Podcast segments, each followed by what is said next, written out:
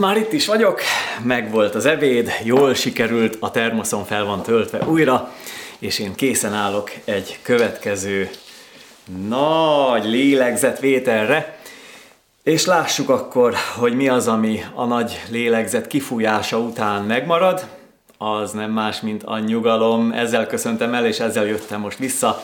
Tehát a nyugalom, amire törekednünk kell, Azért bizonytalanodtam el, mert a törekvés az egy kicsit félrevihet. Ugyan, ugyanis a, a törekvés az egy erőfeszítést jelent, hogy azért nagyon meg kell küzdeni. Viszont nagyon sok mindenben ellene vagyok a törekvésnek, az erőfeszítésnek. Ez igaz így a tréneri munkámban a kommunikációt nézve, tehát hogy ott sem kell megfeszülni, ott sem kell úgy erősen törekedni valamire, hanem mert az, az félrecsúszik. Tehát ott nagy a veszély, hogy akkor abból megjátszás lesz, abból, abból, tehát az ront a természetességen. Ez nagyon fontos. Ez nagyon fontos elfa. A természetesség mindig könnyed.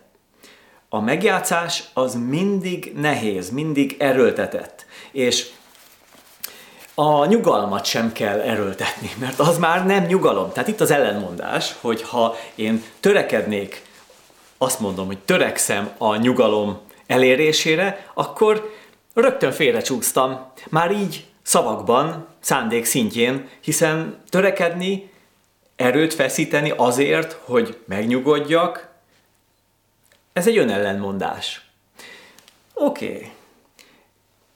A törekvés az azért feltételezi azt is, egy másik oldalról nézve, hogy törekszem arra, hogy mm, tartsam magam ahhoz az elkötelezettséghez, egy olyan napi rendhez, hogy este 6 órakor legkésőbb kikapcsolom a számítógépet, nem nézek több képernyőt, mert a képernyő vibrálása, a színei, minden, az izgatja az idegrendszert, még akkor is, ha kék szűrőt bekapcsolod, oké, okay, az, az jelentősen sokat segít abban, hogy ez az izgatás minimalizálódjon, de azért mégis ott van. Tehát képernyő nézés után rögtön aludni, menni, az nem praktikus. Oké, okay, 6 órakor még nem megyünk aludni, de 6 órakor, mondjuk példa, ez csak egy példa, na nem sikerül nekem mindig kikapcsolom 6 órakor a képernyőt, bármilyen képernyőt, mert van mobiltelefonunk is, és az ott van, ott van mindig nálunk, és az jelentkezik, hogy haló, haló, itt vagyok, nézz rám egy pillanatra csak, nem kell többet, csak egy pillanatra. Tehát éppen ezért nehéz teljesen likvidálni a képernyőt bármilyen formában az életünkben, életünkből, a napi rendünkből, 6 óra után. De például ez csak egy példa. De ha tesz, teszem azt, mondjuk ezt eldöntöd, akkor ez egy elkötelezettség. Tehát itt van, és itt lehet egyfajta törekvés. Tehát ebből a szempontból érvényes a törekvés, de utána az, hogy te, és mire, mire? Tehát, hogy 6 órakor, oké, okay, rendben kikapcsolod, de akkor végzel valamilyen meditációt. Például, tehát erre akartam itt kifutni, ha a napi rendről van szó, mert akkor van egy kis időd, eldöntöd, hogy akkor rezer- rezerválsz egy kis időt magadnak, fél órát munka után, és akkor nyugalom van. És időzöl a nyugalomban. Hogy teszed? Magad módján. Kaptál hozzá gyakorlatot, majd mindjárt adok, vagy csak egyszerűen megpihensz, és, és nézel ki magadból. Csak úgy egyszerűen, úgy időzgetsz, úgy szemléled a világot. Ez is lehet egy jó kis nyugalomgyakorlat.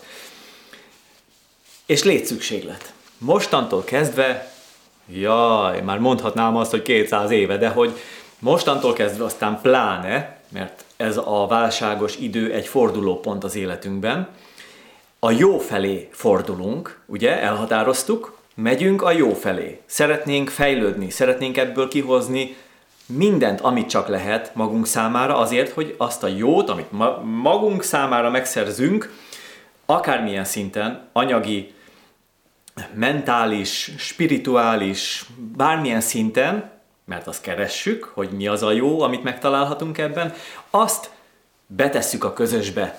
De nem úgy, hogy odaadjuk, hanem úgy, hogy a révünkön ez részévé válik a közösnek. Mert ha te jól érzed magad, más is jól érzi magát, akkor az a közösség, az javul, az jól érzi magát. Lényegében nem egy közösség vagy egy társadalom érzi magát jól, hanem egyének. De mivel mindenki hatással van az összes többire egy adott társadalomban, egy adott közegben, egy csoportban, ha nem is közvetlenül, de közvetve, ugye ezt ki lehet következtetni, hogy, hogy valakire hatással vagy, akkor az a hatás megy tovább, akár pozitív, akár negatív formában, annak megfelelő mértékben, hát lehet, hogy van annak egy felezési energiája, hogy kevesebb megy tovább, nyilvánvaló, tehát ha valakit mondjuk mm, megdicsérsz, akkor az lelkes lesz, azt a lelkesedését lehet, hogy továbbadja, az már nem lesz annyira nagy lelkesedés, de ugyanígy ez a bántásra is érvényes. Szóval ezt érdemes így megnézni.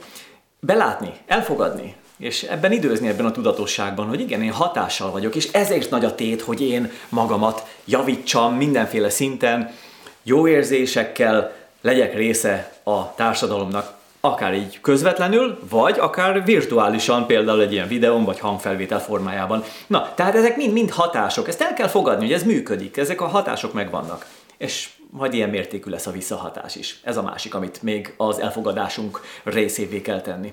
Tehát nyugalom, egyre nagyobb lesz erre a szükség. Nem fog csökkenni, egyre nagyobb. Most aztán pláne, amíg benne vagyunk a nagy váltásban, válságot akartam mondani, de ez egy nagy váltás, amíg benne vagyunk a váltásban, addig különösen nagy a jelentősége a nyugalomnak, a nyugalom elérésének és megtartásának amire ugye olyan szinten nem törekszünk, hogy erőltetjük a nyugalmat magunkban, mert azt nem lehet, de egy napirendhez már tarthatod magad, abban már lehet, megjelenhet a törekvés. De lényegében az egy elhatározott állapot, elhatározottság. Tehát, hogy igen, én következetes vagyok, és akkor tartom magam, hogy így és így fogom csinálni, mondjuk a napirendemet. Ennek a napirendnek így a karantén idején, amíg be vagyunk zárva, különösen nagy a jelentősége.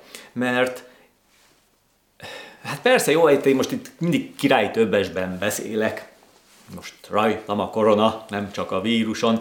Szóval ezt úgy értem, hogy látom másoknál, hogy ez, ez komoly probléma. Hiszen eddig volt egy megszokott napirend.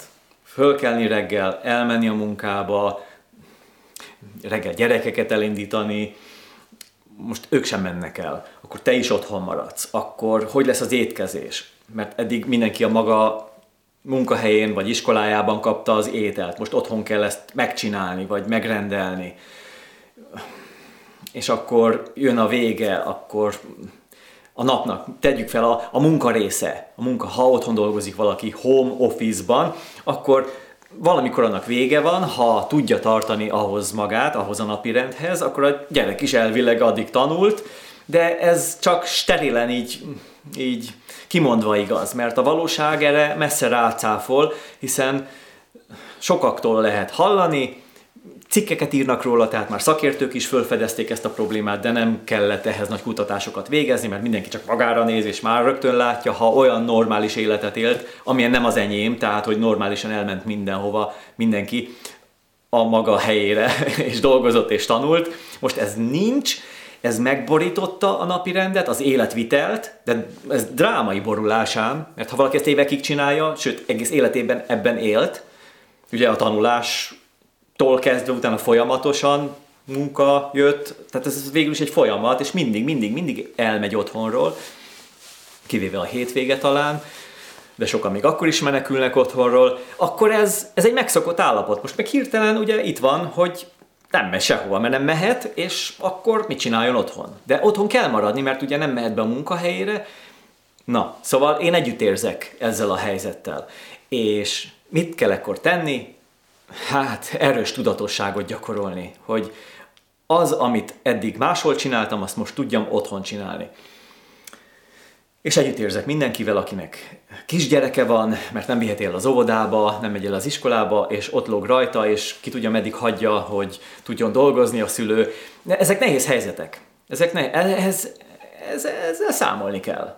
És akkor ehhez alkalmazkodni kell a megfelelő módon. Szóval sokféle megoldás létezik erre,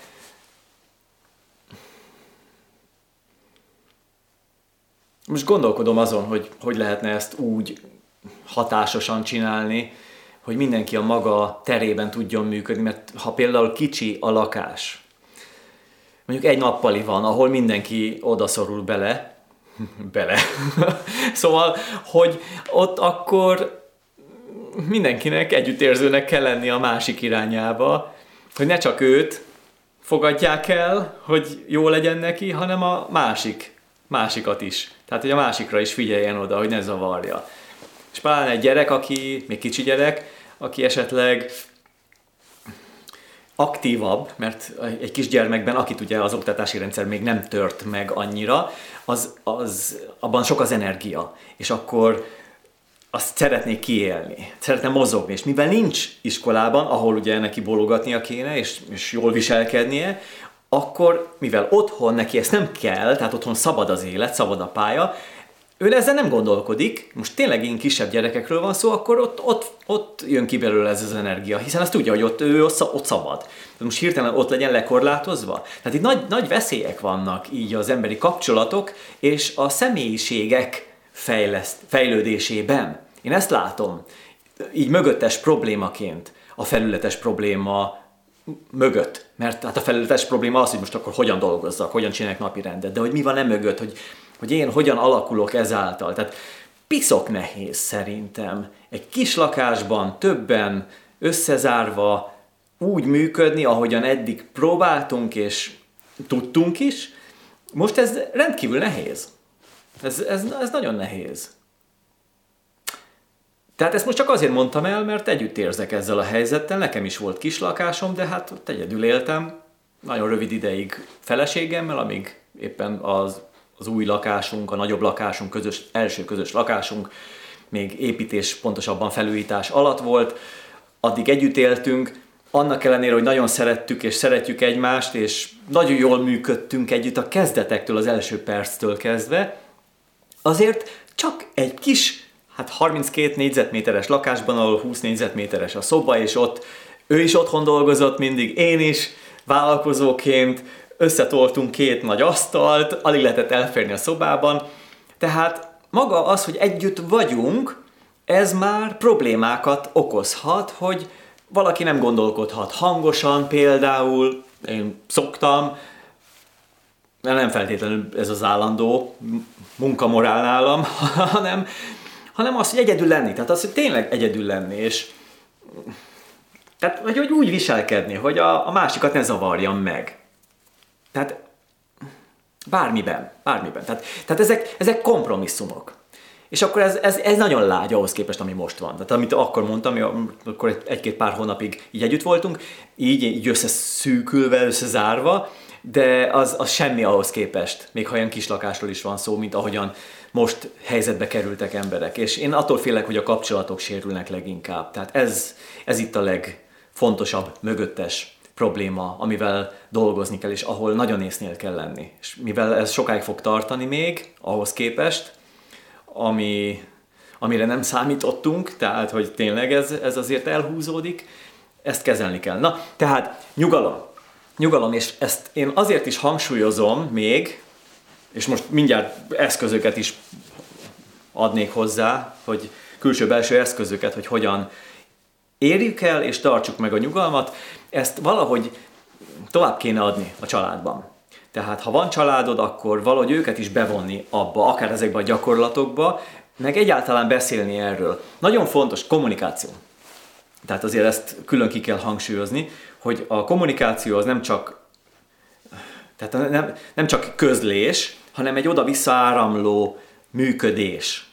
Egy együtt lét, tehát érzékelni a másikat, és együtt lenni, és egymást építeni, tehát hogy meglegyen benne a jó szándék, tehát ugye együttérzés, és akkor, hogy ha a kapcsolódás megjelenik, amit, ami feltételezi, tehát akkor jelenik meg a kapcsolódás, ha van önbizalom.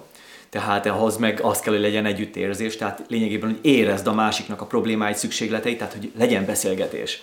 Tehát ne csak, ha problémák vannak, akkor ne csak egymás nyüstölése és piszkálása legyen, mert előjönnek a konfliktusok, ez a tudatosság hiányát jelenti. Tudatosság az, ami az a definíció szerint az, hogy tudjuk mi az, ami van,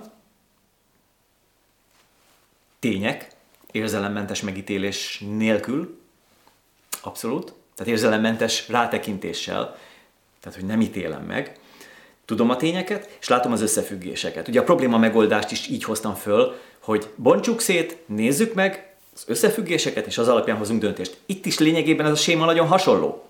Nézzem meg, mi az, ami van, tehát, hogy neki mi a szükséglete, ezt pedig hogy tudom meg? Úgy, hogy megkérdezem. Drágám, mire van szükséged? Gyermekem, mire van szükséged? Amikor együtt vagyunk, akkor hogyan csináljuk azt jól? És ez az egyik oldal. Tehát én megkérdezem a másikat, hogy neki mire van szüksége, hogyan tudnék neki ebben segíteni. És így akkor kialakul egy együttműködés.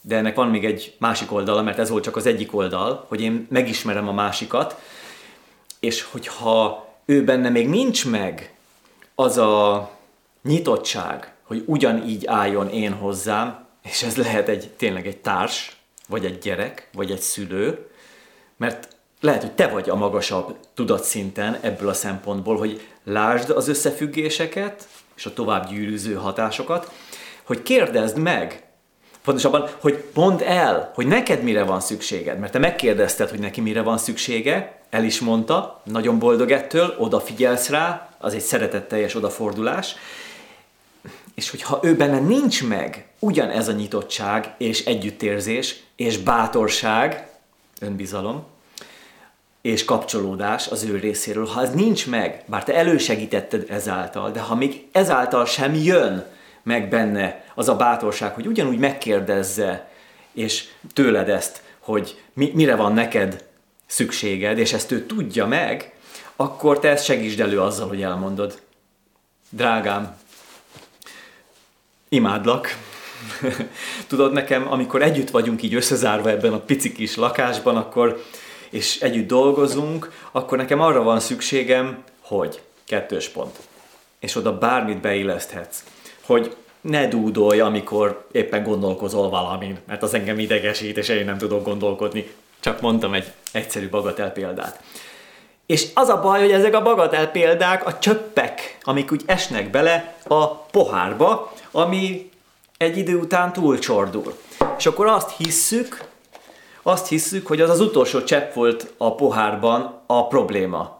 Mint ahogyan most azt hisszük, hiszik, én nem hiszem, én tudom, hogy nem, de sokan azt hiszik, hogy a koronavírus a fő probléma a gazdasági válság kirobbanása miatt. Nem. Tehát, hogy a koronavírus az ok. Tehát, hogy amiatt robbant ki a, a gazdasági válság. Ez szűk időmetszetben nézve igaz lehet, hogyha csak innentől, mondjuk januártól vagy decembertől, amióta azért nagyjából tudjuk ezt a vírust, hogy elindult, onnantól nézzük mondjuk a mai napig, esetleg még két hónapig, vagy amíg be nem fejeződik a járvány, akkor azt mondhatjuk, hogy hát ez ez okozta. Hát most ez megborította a gazdaságot, ez, ez húzta be a pofont neki, és ettől térdelt le. Ez igaz, szűk időmetszetben, de távolabban nézve már rögtön nem igaz. Azt mondhatjuk, hogy az tényleg csak a csöpp, az utolsó csöpp volt ebben a pohárban egészségedre. Hmm. Forró vizet iszok.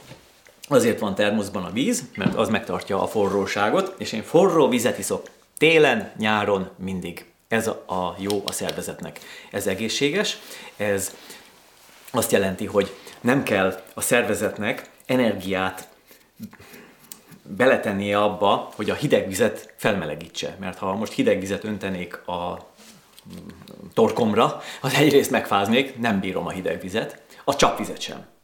Talán a legnagyobb kánikulában iszom csapvizet, csimat, amit nem, nem melegítek meg, mert az akkor úgy rendben van.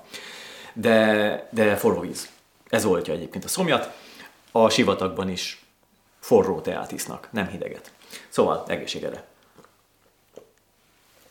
kontextusban és távolabbi idő szekvenciában kell látni, nem is, ameddig csak lehet, és akkor ne is egy szekvencia legyen, hanem egy teljes idősík, amiben nézzük a problémákat. És egy ilyen kapcsolati probléma is. Ott az asztalnál, amikor dúdol a másik, akkor az a dúdolás nem, nem az a válók, hanem az a sok minden, ami előtte volt, még amióta ismeröm.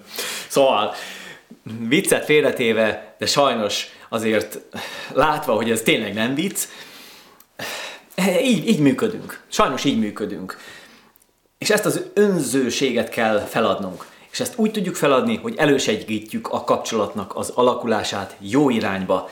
Hú, ez most piszok nagy téma ám.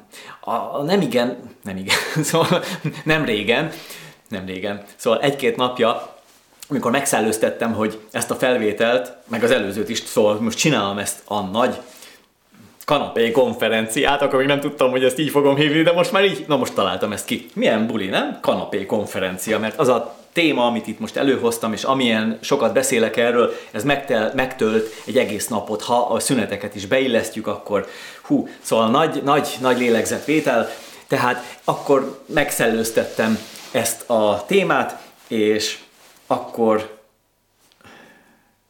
földobtam azt is, hogy mivel itt a kapcsolatok is megsínylik ezt a helyzetet, feltéve, ha olyan szintű a kapcsolat, ami olyan szintű mögöttes problémát sejtett a kapcsolatokban, akkor megsínylik ezt a mostani helyzetet, ezért kritikusan fontos, hogy foglalkozzunk a kapcsolatokkal, az emberi kapcsolatokkal, azok építésével, javításával.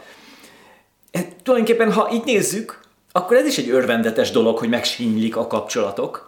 Miért? Mert legalább előhozzák azt a sok szemetet, ami a szőnyeg alá lett csöpörve az elmúlt évek alatt. Évek, évtizedek ki tudja, hogy ki mennyi ideje halmozza a sok problémát. És csak azért nem jött elő a probléma, ami most előjött, mert most össze vannak zárva. És most a távolság, mint meg, meg a külön lét, mint a hosszú és jól működő kapcsolat titka, mivel már nem titok, és nincs, ezért most előjött a probléma. Tehát ha előjön a probléma, az mindig jó. Tehát ha most ezt nézzük így sterilen, így kívülről, kicsit kiemelkedve a helyzetből, én ki tudok emelkedni a te problémádból, könnyedén, mert meg máséból is, mert az nem az én problémám, az nem nekem fáj. De azért engedd meg nekem azt, hogy most azért az együttérzés megtartva, mert tudom és látom, hát azért foglalkozom ezzel, azért teszem bele az energiát, hogy erről is beszéljek, hogy látom, hogy itt mi zajlik. Tehát akkor kérlek, próbáld meg, ha benne vagy egy ilyen kapcsolati problémában, akkor kérlek, próbáld meg, tedd meg azt a kísérletet, hogy egy kicsit kiemelkedsz ebből. Tudom, nehéz, mert az érzelmek fortyognak, és azok elhomályosítanak, és, és blokkolnak, gátolnak, nehéz. Mégis, egy nyugodt pillanatban, és a nyugalomhoz adok mindjárt eszközöket, tekints rá a helyzetedre. Tényszerűen, szétbontva, kontextusban tekintve, összefüggéseket és folyamatokat látva, tendenciákat látva, hogy honnan, hova jutottál, jutottatok együtt, és mi a megoldás. Abból kell ezt ki ókumulálni. Na tehát, az a lényeg, hogy akkor a nyugalom felé mozduljunk el.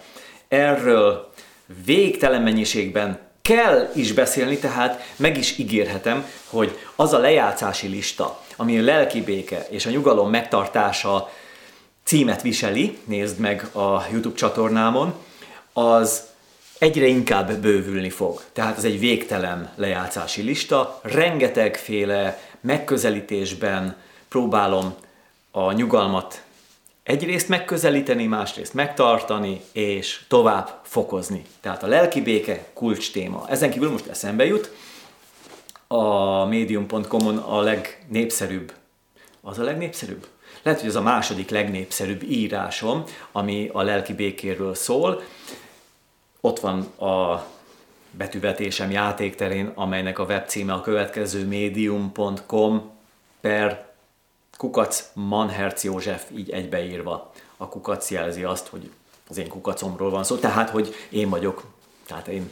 Szóval ez a fő helye, fő oldala így a blogomnak tulajdonképpen ezt így is mondhatjuk. Tehát azon belül ott megtalálod a lelki békéről szóló írást, ami, ami kritikusan fontos abból a szempontból, hogy megértsd a, a megközelítésének, megtartásának és továbbfokozásának a jelentőségét. És egyáltalán, hogy mi az a mögöttes erő, mert abból arra írtam, arról is írtam benne, főleg az elején, ami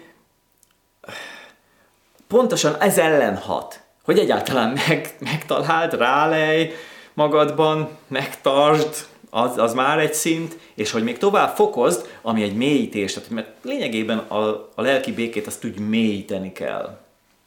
Tehát az, a, az maga az erősítése, hogy elmélyíted magadban. Tehát ez sokkal jobban hangzik, hogy ilyen, mi van mélysége. Tehát az, az önmagában a mélység, az szintén egy ilyen, egy ilyen nyugalmat képvisel, hogy ez egy nagy, nagy, nagy mélység. Jó?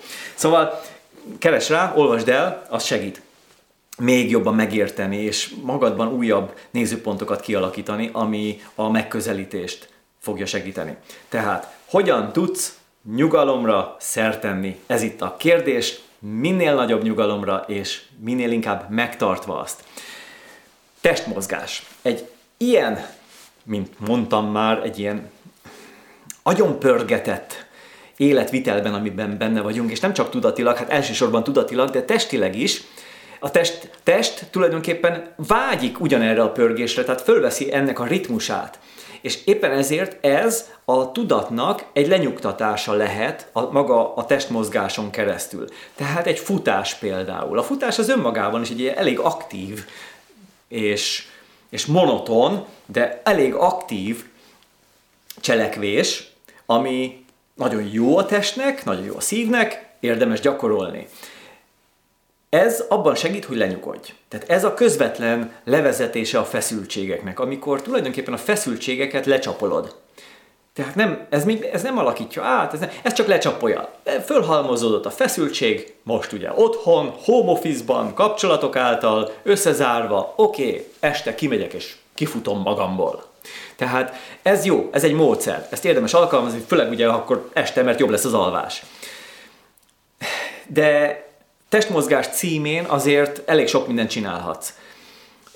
Ami már kifejezetten a tudatra is hat, jobban, tehát tudatosabbá, tudatosabbá teheted magát a folyamatokat, és tudati gyümölcsre is szertehetsz, tudati fejlődés is előjöhet, az pedig, sőt, ott már kifejezetten ez az elsődleges szempont, a tudati fejlődés, a lelki fejlődés, a belsőnk átalakulása, ez pedig a joga által valósítható meg. Itt most főleg a hatha joga, meg különböző ászanák, ami ebben a rendszerben vannak, meg van másfajta joga mm, hagyomány is, astanga, stb. Tehát ezeket a joga hagyományokat megismerve és gyakorolva elősegítheted azt, hogy a nyugalmat még inkább megközelítsd. Ott nem a nyugalom a legfőbb cél, hanem az mondjuk úgy csupán eszköz a spirituális fejlődés szempontjából.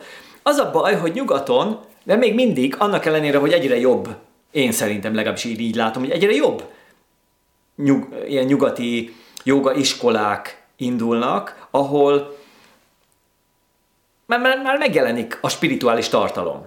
De sajnos ez azért Hát most lehet, hogy én vagyok naív, és azt gondolom, mert lehet, hogy csak azokat látom, vagy csak belelátom, de hogy a jogának nem az a célja, hogy lefogy, meg hogy rugalmasabb legyél, meg hogy egészségesebb. Az csak egy mellékhatás. Egy jótékony mellékhatás. Az, hogy most végezed ezeket az ászanákat, tök jó, hogy akkor már nem fáj a derekad, rugalmasabb vagy, egy kicsit jobban tudsz nyújtani, felfrissülsz, egészségesebb vagy, érzel több energiát, tehát ezek mind megjelennek, de ez csak mellékhatás. A probléma az, amikor ezt fő célként tekintik, és nincs benne spirituális tartalom. Tehát nincs meg benne az, ami végül is a lényeg. Mert mi nem egy test vagyunk így önmagában, hát most ez, ez az, az nagyjából egy ilyen állati szint lenne, hogy nem nagyon tudunk magunkról, eszünk, iszunk, szaporodunk főleg, ugye, és védjük a területünket, ez az ösztön azért megjelenik ám az emberi viselkedésben is, de ott egy kicsit szofisztikáltabban. ugye mi, mi az, hogy védjük a területünket, védjük mondjuk a piacunkat, a vállalkozásunk, ahol működik, Hát persze szaporodunk, az nagyjából ugyanaz, ugyanaz, mint az állatoknál, de azért nem úgy össze-vissza. Jó, sokan össze-vissza, de azért csak meggondoljuk, hogy kivel, meg hogy hogyan, meg hogy azért csak van egy elköteleződés, állatoknál nem mindenkinél, mondjuk a papagájnál van, egy életre választ magának társat, balkáni gerle is jönnek hozzánk mindig a madárkák, de a verétkék azok már hűtlenkednek, azok már mindenkivel, mert sokan is vannak, tehát azért ott nagy a csábítás. Hát, hogy ezeket mit szoktak rikácsolni, ez valami döbbenetes. Na, szóval a lényeg az, hogy szóval próbáljunk az állati szintről egy kicsit emelkedni.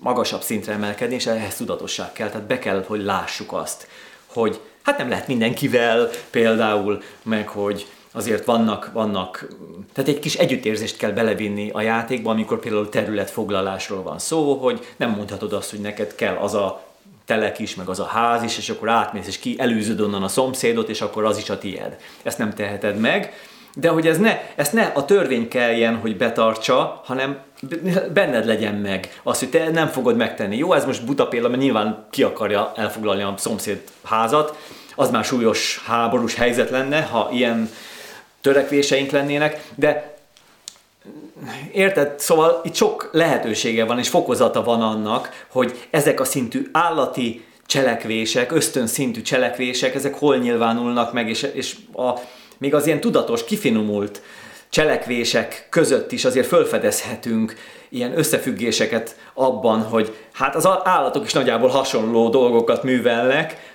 elég nyersen, te pedig egy kicsit úgy lazábban. Na, tehát mi nem esszük meg a másikat, meg nem öljük meg, hanem mondjuk másképp csináljuk ki. Hm. Például szavakkal, meg akármi. Jó, ez világos, ez te- teljesen világos. Emberek vagyunk, homo sapiens sapiens, a gondolkodó ember. Tehát be tudjuk látni azt, hogy itt, itt vannak azért olyan összefüggések, amelyeket számításban kell, számításba kell vennünk az életünk alakításában, és ugye itt most ne, elkanyarodtam nagyon, mert ugye a jogáról beszéltem, meg testmozgásról, tehát hogy a, te, a joga az pontosan abban segít, hogy ezt az emelkedést, ezt megtegye. Tehát, hogy egy kicsit, igen, együttérzőbb legyél, attól függ, hogy milyen hagyományról van szó, joga hagyományról, tehát mondjuk az Isten felé való törekvés, tehát hogy, a, hogy a, az odafordulás, azokhoz az energiákhoz való odafordulás, vagy vagy, tehát ennek is fokozatai vannak. Most nem akarok nagyon ebbe belemenni, mert nagyon mély tudományám a különböző joga hagyományokat is megközelíteni, csak így felületesen is, hogy össze tudjuk hasonlítani a különböző hagyományokat, de egy a lényeg, hogy a saját lényedet emeld egy magasabb szintre, és ez, ez elsősorban lelkileg, tudatilag, tehát értelmileg, intelligencia szintjén és testileg is megnyilvánul, ha megfelelően végzed a gyakorlatokat, ahogyan a hagyomány előírja, egy megfelelően képzett jogamester instrukciója által. És milyen nagy buli, hogy most csak bekapcsolod a YouTube-ot, és jogaórákat vehetsz magadnak, nem is kell elmenni sehova, és nagyon szépen lehet látni, és nagyon profi csatornák vannak, még magyar csatornákat is láttam. Tehát ez szuper. Ez nagyon szuper. Aztán vannak persze fizetős megoldások is, ahol mm, akár személyre szabott instrukciót is kaphatsz.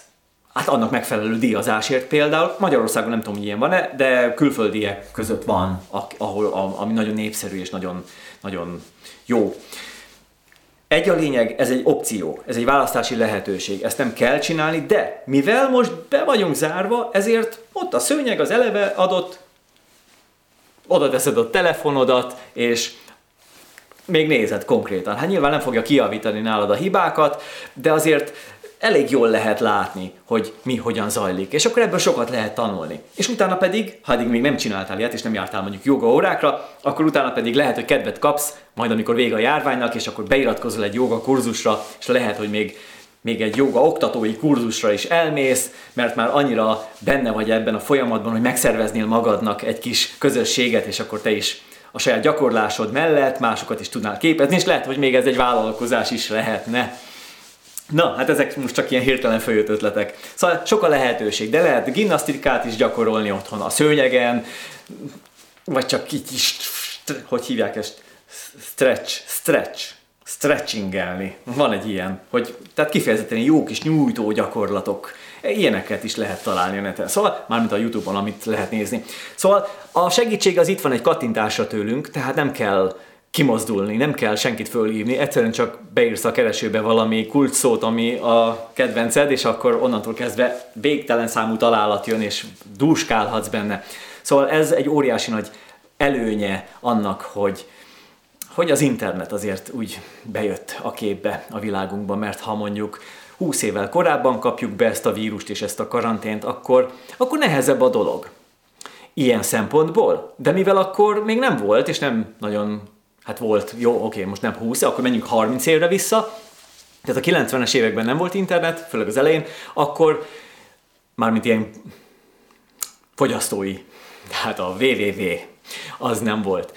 És akkor mit csináltak az emberek? Hát tévét néztek, akkor lehet a tévével szórakozni, de azt hiszem, hogy akkor nem voltak ennyire zavarodottak, és nem voltak ennyire felhetszelve, tehát hogy ilyen túl sok információ még nem áradt felénk, és azért egy kicsit nyugodtabbak voltunk. Tehát eleve könnyebb is volt a nyugalmat szerintem megtalálni és meg is tartani.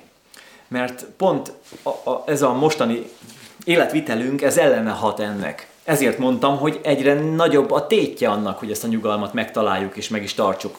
Szóval akkor legfeljebb elővettünk egy könyvet, és azt olvastuk volna, ha akkor kapunk egy karantént. Szerintem az nagyon jó. Igen, ez most lehet egy új, új tipp is, tehát érdemes olvasgatni. És az, hogy most mi, mi megy, hogy ezt, ezt mondtam az előző felvételen, ha akkor nem járt, ha azt nem láttad, akkor azért még egyszer biztatlak, hogy kérlek, lapozt fel ennek a felvételnek, ennek a kanapé konferenciának az első részét is, mert, mert az összefüggések azok így lesznek akkor egy nagyobb, adnak egy nagyobb képet, így össze, összerakhatod belőle a nagyobb képet. Szóval arról beszéltem akkor is, hogy ez, ez súlyos probléma, hogy nem tudunk magunkra találni. Ugye, hát végül is most ebben próbálunk elmélyedni, hogy az önismeret, önvizsgálat, és akkor a megoldás felé haladjunk. Na, tehát a, ami még nagyon nagy segítség lesz, az pedig a hír stop. Tehát ne nézz túl sok hírt. Én javaslom, hogy főleg este ne, akkor semmiképpen ne. Tehát ide kapcsolódik akkor rögtön egy, egy plusz tip, amit föl se kellett, hogy írjak, mit, miket írtam föl egyáltalán, azt is megnézem. Tehát ez biztos, hogy nincs ide fölírva, de ez annyira evidens, hogy jobb, hogyha ezt ki is hangsúlyozom most. Tehát egyszerűen este lefekvés előtt ne csinálj semmit, egy órával legalább ne csinálj semmit, ami így a külvilággal foglalkozik. Tehát számítógép kikapcs, telefon is kikapcs, az ugyanaz. Tévét se néz, ha lehet. Ja, hát most persze megnézel egy filmet, oké, az még jobb, mint egy, mm, egy hír, hír áradat, ami miatt akkor fölizgatod magad, de ha teheted, akkor a filmet se nézd meg, vagy csak minden másnap nézd meg egy filmet. Tudom, hogy a sorozatok azok ráhúznak, magukra húznak téged, és és akkor abból, abból nehéz szabadulni, mert úgy fejezik be, hogy utána nagyon akart folytatni, és ha minden nap van, akkor az már, az már egy ilyen kábítószerként hat, kell a következő dózis. Tudom, megértem, De mégis, na, hát én nem függök sorozatoktól, én nem nézek tévét egyáltalán, tehát nem is tudom mióta, nem, nem, nem. Filmeket se. Mondjuk szeretnék jó filmeket nézni, de valahogy, valahogy nem tudom. Hm, meglátjuk hogy mit hoz majd a jövő, majd ha lesz kedvem, időm, akkor inkább a, inkább a kertet túrom. Hogy még világos is van, szeretném ezt a felvételt befejezni időben, hogy még ki tudjak menni a kertbe, túrni egy kicsit a kertet, mert az, az jó érzés, és akkor még vacsora előtt ez egy ilyen jó kis elégedettséget ad, hogy a kerttel is foglalkoztam így a tavasz kezdetén, és az lenyugtat, az feltétlenül lenyugtat. Főleg a földdel, a föld energiájával kapcsolatba kerülni közvetlenül a durva föld energiával, kicsit túrni, egy kicsit gyomlálni, egy kicsit ez az, és akkor az, az, az egy stabilitást ad, egy bel, a belső nyugalmat erősíti. Próbáld ki, ha még nem próbáltad. Nagyon segít. Na, tehát akkor az a lényeg, hogy hírstop legyen. Tehát este semmiképpen inkább kezd a napodat. Tehát ez is egy, egy ilyen napi rendé lehetne tenni, hogy reggel fölkelsz, elvégzed a magad dolgait, javaslom, hogy azt is ilyen nyugodt állapotban kezd, tehát a nyugalom elmélyítésével kezd. Nálam az első a meditáció. Na jó, előtte megiszom fél liter vizet, forró vizet.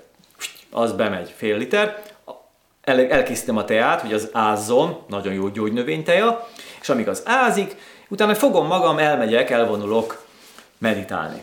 Visszavonulok, és kb. egy óra múlva akkor találkozunk Edittel, aki szintén addig a saját meditációját végzi, találkozunk a reggeli teázásnál, tea szertartás következik, akkor ott szépen megteázgatunk, mindenféle finomságot teszünk bele, és beszélgetünk is, és akkor utána kezdődik a nap. Na de, hát mit kezdő? Hát már rég elkezdődött a nap, tehát neked nyilván a meditációval már régen elkezdődik a nap, de az ugye segít abban, hogy a eleve alvás által megkapott nyugalmat belevigyük egy tudatos folyamatba, és ezért jó reggel meditálni, azt ugye még jobban megerősítem, utána teázunk együtt, hát szerencsére nem kell sehova elfutni, semmikor, se karanténba, se azon túl, és akkor a teázás után jön a test felébresztése, hát így értettem a nap indítását, tehát igazából a test beindítását, tehát akkor torna, joga, nyújtások, stb. stb. Ami, ami, ami éppen akkor a kedv szerint megfelelő. Kinek mi a kedve. Na, tehát ez, és akkor utána jöhet a reggelizés, és azután pedig, hát például videóforgatás, feltöltődve energiával, testben, lélekben, tudatban, hmm, hát szóval az jó. Na, úgyhogy kinek mi a munkája. Na, tehát akkor innentől kezdve ez, ez, ez beindítja a napot, és valahova oda, ha nagyon ragaszkodsz a hírekhez, akkor valahova oda mondjuk a, be lehetne illeszteni az, a reggelizés környékére. Én nem teszek semmi mást, nem kombinálom össze a reggelizést semmivel, tehát az étkezést semmivel. Közben nem fogok hírt nézni, se nézni, se olvasni, se beszélgetni, nekem akkor evés van. Semmi más. Ez ebédidőben is így van. Vacsoránál is így van. Nincs pofázás. Azt a tapasztalást, amit megszerezhetek az, a, a, az étkezés által, az egy meditáció, az egy összpontosító gyakorlat, és én azt nem engedem, hogy az szétmenjen. Mert így nem csak táplálom a testemet, hanem a tudatomat is.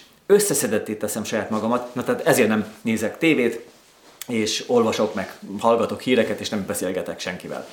Szóval Ja, olyan szigorú vagyok, mi? Igen, de hát ezt elmondtam már egyébként, ha ismersz, akkor tudod jól, hogy ezt korábbi felvételeknél is elmondtam, tehát ha együtt vagyunk, ilyen nagyobb család, meg ilyesmi, akkor én vagyok az, aki garantáltan meg sem szólalott, és ez a legjobb, mert úgy sem tudnék megszólalni, mert mindenki beszél. Ha esetleg valaki kérdez tőlem valamit, akkor nagyjából annak a mondatnak, amit mondanék, annak az első egy negyedét tudnám úgy is elmondani, mert valaki biztos, hogy közbeszól, mert vagy kiegészíti, vagy befejezi helyettem. Tehát nagyjából én ilyenkor elengedem ezt. Tehát nekem nem, nem, nem szükséges, nincs beszédkényszerem, én ezt kiélem itt ilyen videókon, és itt elmondok mindent, amit el akarok, aztán amikor majd úgy érzem, hogy elégedett vagyok, akkor kikapcsolom. Rendben? Szóval ez a lényeg, hogy hagyjuk meg a teret másoknak itt ebből, az, ebből a, tehát az étkezések során. Tehát így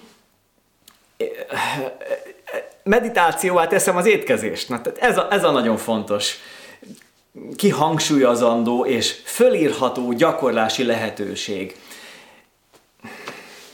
Én tudom, én tudom, hogy ha a család például, vagy valakivel, ha, hát kettesben az a probléma, mondjuk az én szemszögemből, az a probléma, ha csak egy valaki van velem, ugye a feleségemmel szoktam együtt lenni ilyenkor, akkor ő ezt nagyon jól tudja, hogy nem lehet velem túl sokat beszélni. Jó, hát azért lehet, hát azért nem vagyok annyira a kuka, hogy ott nem figyelek rá, és akkor nem szólalok meg. Hát persze, de, de alapvetően a nagy filozófiai értekezéseket nem akkor szoktuk folytatni, hanem inkább utána, mert ráérünk, és akkor utána megbeszéljük a dolgokat, mert akkor nincs tele a szám, és akkor nem hullik belőle ki a falat.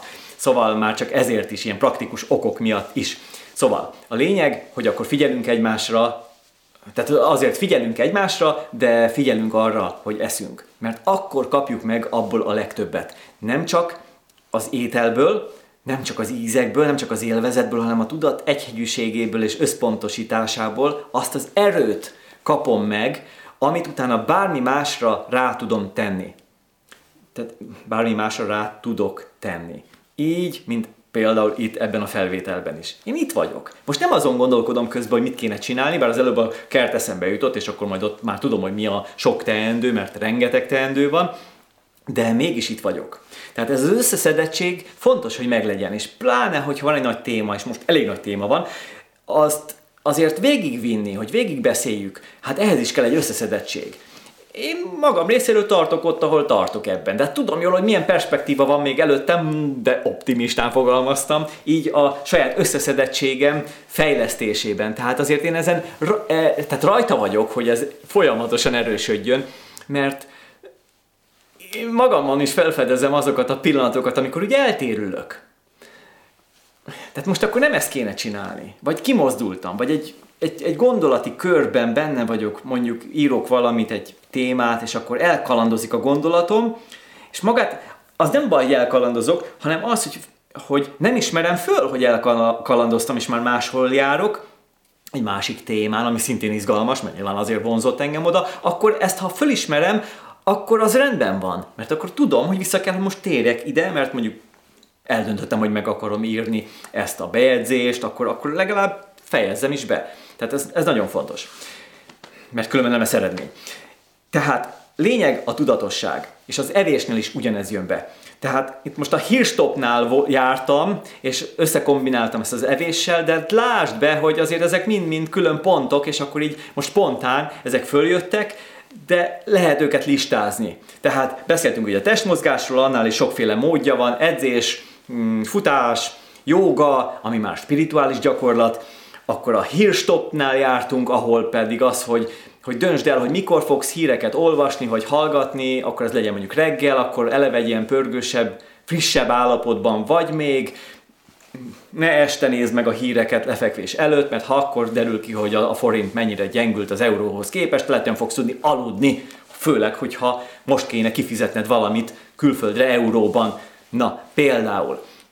Tehát akkor ez legyen reggel, ne foglalkozz vele, úgysem lesz akkor már semmi, úgy nincs ráhatásod arra az információra, de arra viszont lesz ráhatásod, hogy ezáltal, hogy lenyugtatod magad, hogy jobban aludj. Mert ha jobban alszol, akkor kevesebb alvásidőre van szükség, mélyebb az alvás, jobb lesz, jobban kipihened magad, és utána a másik napot, a következő napot sokkal frissebben és összeszedettebben tudod kezdeni. Tehát nagy a tét. Nagy a tét. Úgyhogy ne izgassuk magunkat este szándékunk szerint. Ha bejön egy izgató helyzet, izgatásos helyzet, ha milyen, milyen, milyen megfogalmazásaim vannak, hát pláne, hogyha mondjuk a kedvesünkkel az ágyba bújunk, hát az egy izgalmas helyzet lehet. Tudom, de azért nem feltétlenül csak erre gondoltam, és az, az, az azért az örömteli, viszont ha lehet, akkor az, az ilyen szándékos izgalmakat kerüljük el, amelyek például a hírek olvasásából, amelyek zömében mind negatívak, vagy valamilyen, valamilyen módon mindenképpen felizgatnak, azokat iktassuk ki az esti napirendünkből. Oké, okay? tehát hogy ez legalább meglegyen. Ez, ez, erre van ráhatásod. Tehát hogy legalább azt ki tudod iktatni. Előrébb tenni, minél előrébb a nap kezdeté, kezdete felé. Jó? Akkor, ha már a hírstopnál jártunk, ugye ott fontos, hogy oké, okay, eldöntötted, hogy na, reggeli után fogod, mert megfogadod a tanácsomat, evés közben nem eszel te is, meditálni fogsz és összpontosítasz a finom falatokra, akkor utána fogod meghallgatni a híreket, rendben, de akkor ne esd bele abba a hibába most, hogy hatalán esetleg nincs munkád, mert hogy most home office van, vagy ha neked nincs olyan, mert nem tudod végezni otthon a munkádat, mert lehet, hogy például egy gyárban a futószalag mellett álltál, akkor azt nem tudod hazavinni, ez evidens, akkor ne az legyen, hogy most ráérsz, és akkor csak híreket fogsz olvasni, mert akkor aztán megint csak hazavágod a jó érzéseidet és a nyugalmadat. Tehát szabj határt neki, hogy akkor azt mondod, hogy csak 20 perc. 20 perc alatt végigfutom, ami ebbe az időszakba belefér, a legfontosabb, számomra a legfontosabb hírforrásokat, és itt ezt akartam csak mondani, hogy jól szelektálj, jól szűrj. Nézd meg, hogy mit, hogy honnan, és hogy azon belül is, hogy mit veszel magadhoz információ szintjén. Mondom, ami hallható, nézhető, olvasható formátum. Oké? Okay? Ez így akkor legyen egy ilyen jó kis határozottság, hogy csak ennyi, de nem több. Semmi több. Tudom, hogy itt még napon belül is nagyon sok minden változik, mert akkor most azt várjuk, hogy délután milyen bejelentés lesz, és akkor majd a tőzsde hogy, hogy alakul. Tudom, hogyha egy befektető vagy, akkor egészen más a problémád, mint az, aki a futószallag mellől most otthon, otthonba szorult, be, beszorult a lakásába, és nem tud mit csinálni, akkor neked azért észnél kell lenned, mert ha olyan portfóliód van, amit neked úgy kell igazgatnod, és vársz egy hírre, vársz egy jelentésre, vársz egy időpontra, hát akkor oké, okay, akkor nem arról szól az életed, hogy most, most akkor kizárjuk reggel, ebéd, vagy valamikor megnézed a híreket, és akkor elfelejted. Nem, mert akkor neked döntened kell. Ez a te szituációd. Ehhez neked kell alkalmazkodnod ezt nem tudom megítélni, hogy akkor most mennyire zárt ki. Akkor lehet, hogy éjszaka föl kell kelned, és megnézd a mit tudom én milyen tőzsdét, nemzetközi tőzsdét, hogy az éppen hogy alakul, és azt szerint hoz egy döntést, és csoportosíts át egy összeget. Hát most lehet. Lehet, hogy ez a, ez a szitud. Akkor ezt vállald be, ezt te alakítottad így, akkor ehhez kell alkalmazkodni. Ha úgy gondolod, hogy ez megfelelő, csinál tovább. Ha ez jó, ha ez neked így működött, használd és csinál tovább, ha tényleg működött. Nekem nem működne, tehát én éjszaka nem kelnék föl, nincs az a pénz, amiért fölkelnék, hogy ezt tologassam. Mert megcsinálom azt a pénzt, amire szükségem van addig, amíg ébren vagyok, és azzal, azzal én elégedett vagyok. És utána az alvás az, az, az másról szól. Tehát én, az én életvitelembe ez nem férne bele, de ha így élnék, mondván, hogy megcsinálom a szerencsémet és nagy vagyont építek, addig bevállalom, hogy még éjszaka is fölkelek, megnézem a tőzsdéket, akkor viszont eldöntöm, hogy ennek mikor lesz a vége. És most ezt évvégéig csinálom, addig hajszolom a pénzt, a profitot gyűjtöm, és rakom össze, és látom, és ha minden a terv szerint alakul, akkor jól jövök ki belőle, és utána lezárom ezt a folyamatot, és egy teljesen más életvitelt fogok elkezdeni. És itt most, ebben az egész nagy kanapé konferenciában arról van szó, hogy egy új életvitelt alakítsunk ki, ami fenntarthatóbb, ami mögött van egy fenntarthatóbb értékrend. Egy személyes értékrend, ami által a közösségre is jobb hatással leszünk. Hm? Ez jó perspektíva? Tetszik? Nekem igen. Én nekem is van mit átalakítani, annak ellenére, hogy hogy hát sok vizet most nem zavar a jelenlegi helyzet, mármint a karantén, így az én életemben, hát az, az konkrétan semmit. Hát a, a gazdasági folyamatok azért izgatnak engem is, hogy most a forinttal mi lesz, mert hát nekem is vannak mm, eszközeim, befektetési eszközeim, pénzeszközök, ez az, a vállalkozás pláne, azzal leginkább, hogy az hogy alakul, de nem vagyok megborítva. Tehát ez, ez, ez az én szituációm. Tehát nyilván ez egy egyedi szituáció, mindenkinek egyedi, egyéni, inkább úgy mondom, hogy egyéni, és az alapján kell megnézni, hogy mit érdemes megváltoztatni. És még én is azt mondhatom, igen, azt mondhatom, hogy más lesz ezentúl a világ. Hát ugyanúgy fogok reggel meditálni fölébredés után, meg nem fogom az alvásidőmet tönkretenni mindenféle izgalmas hírekkel, ezentúl sem.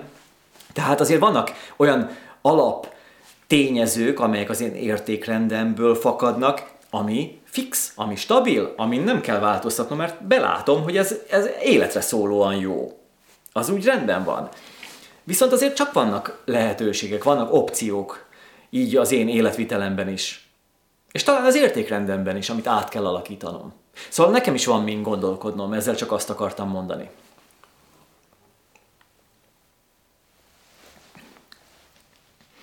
Nézzük akkor a nyugalom további megszerzésének eszközeit. Legyünk akkor nagyon direktek. Itt fölírtam egy-két dolgot, ami még feltétlenül behozható a képbe.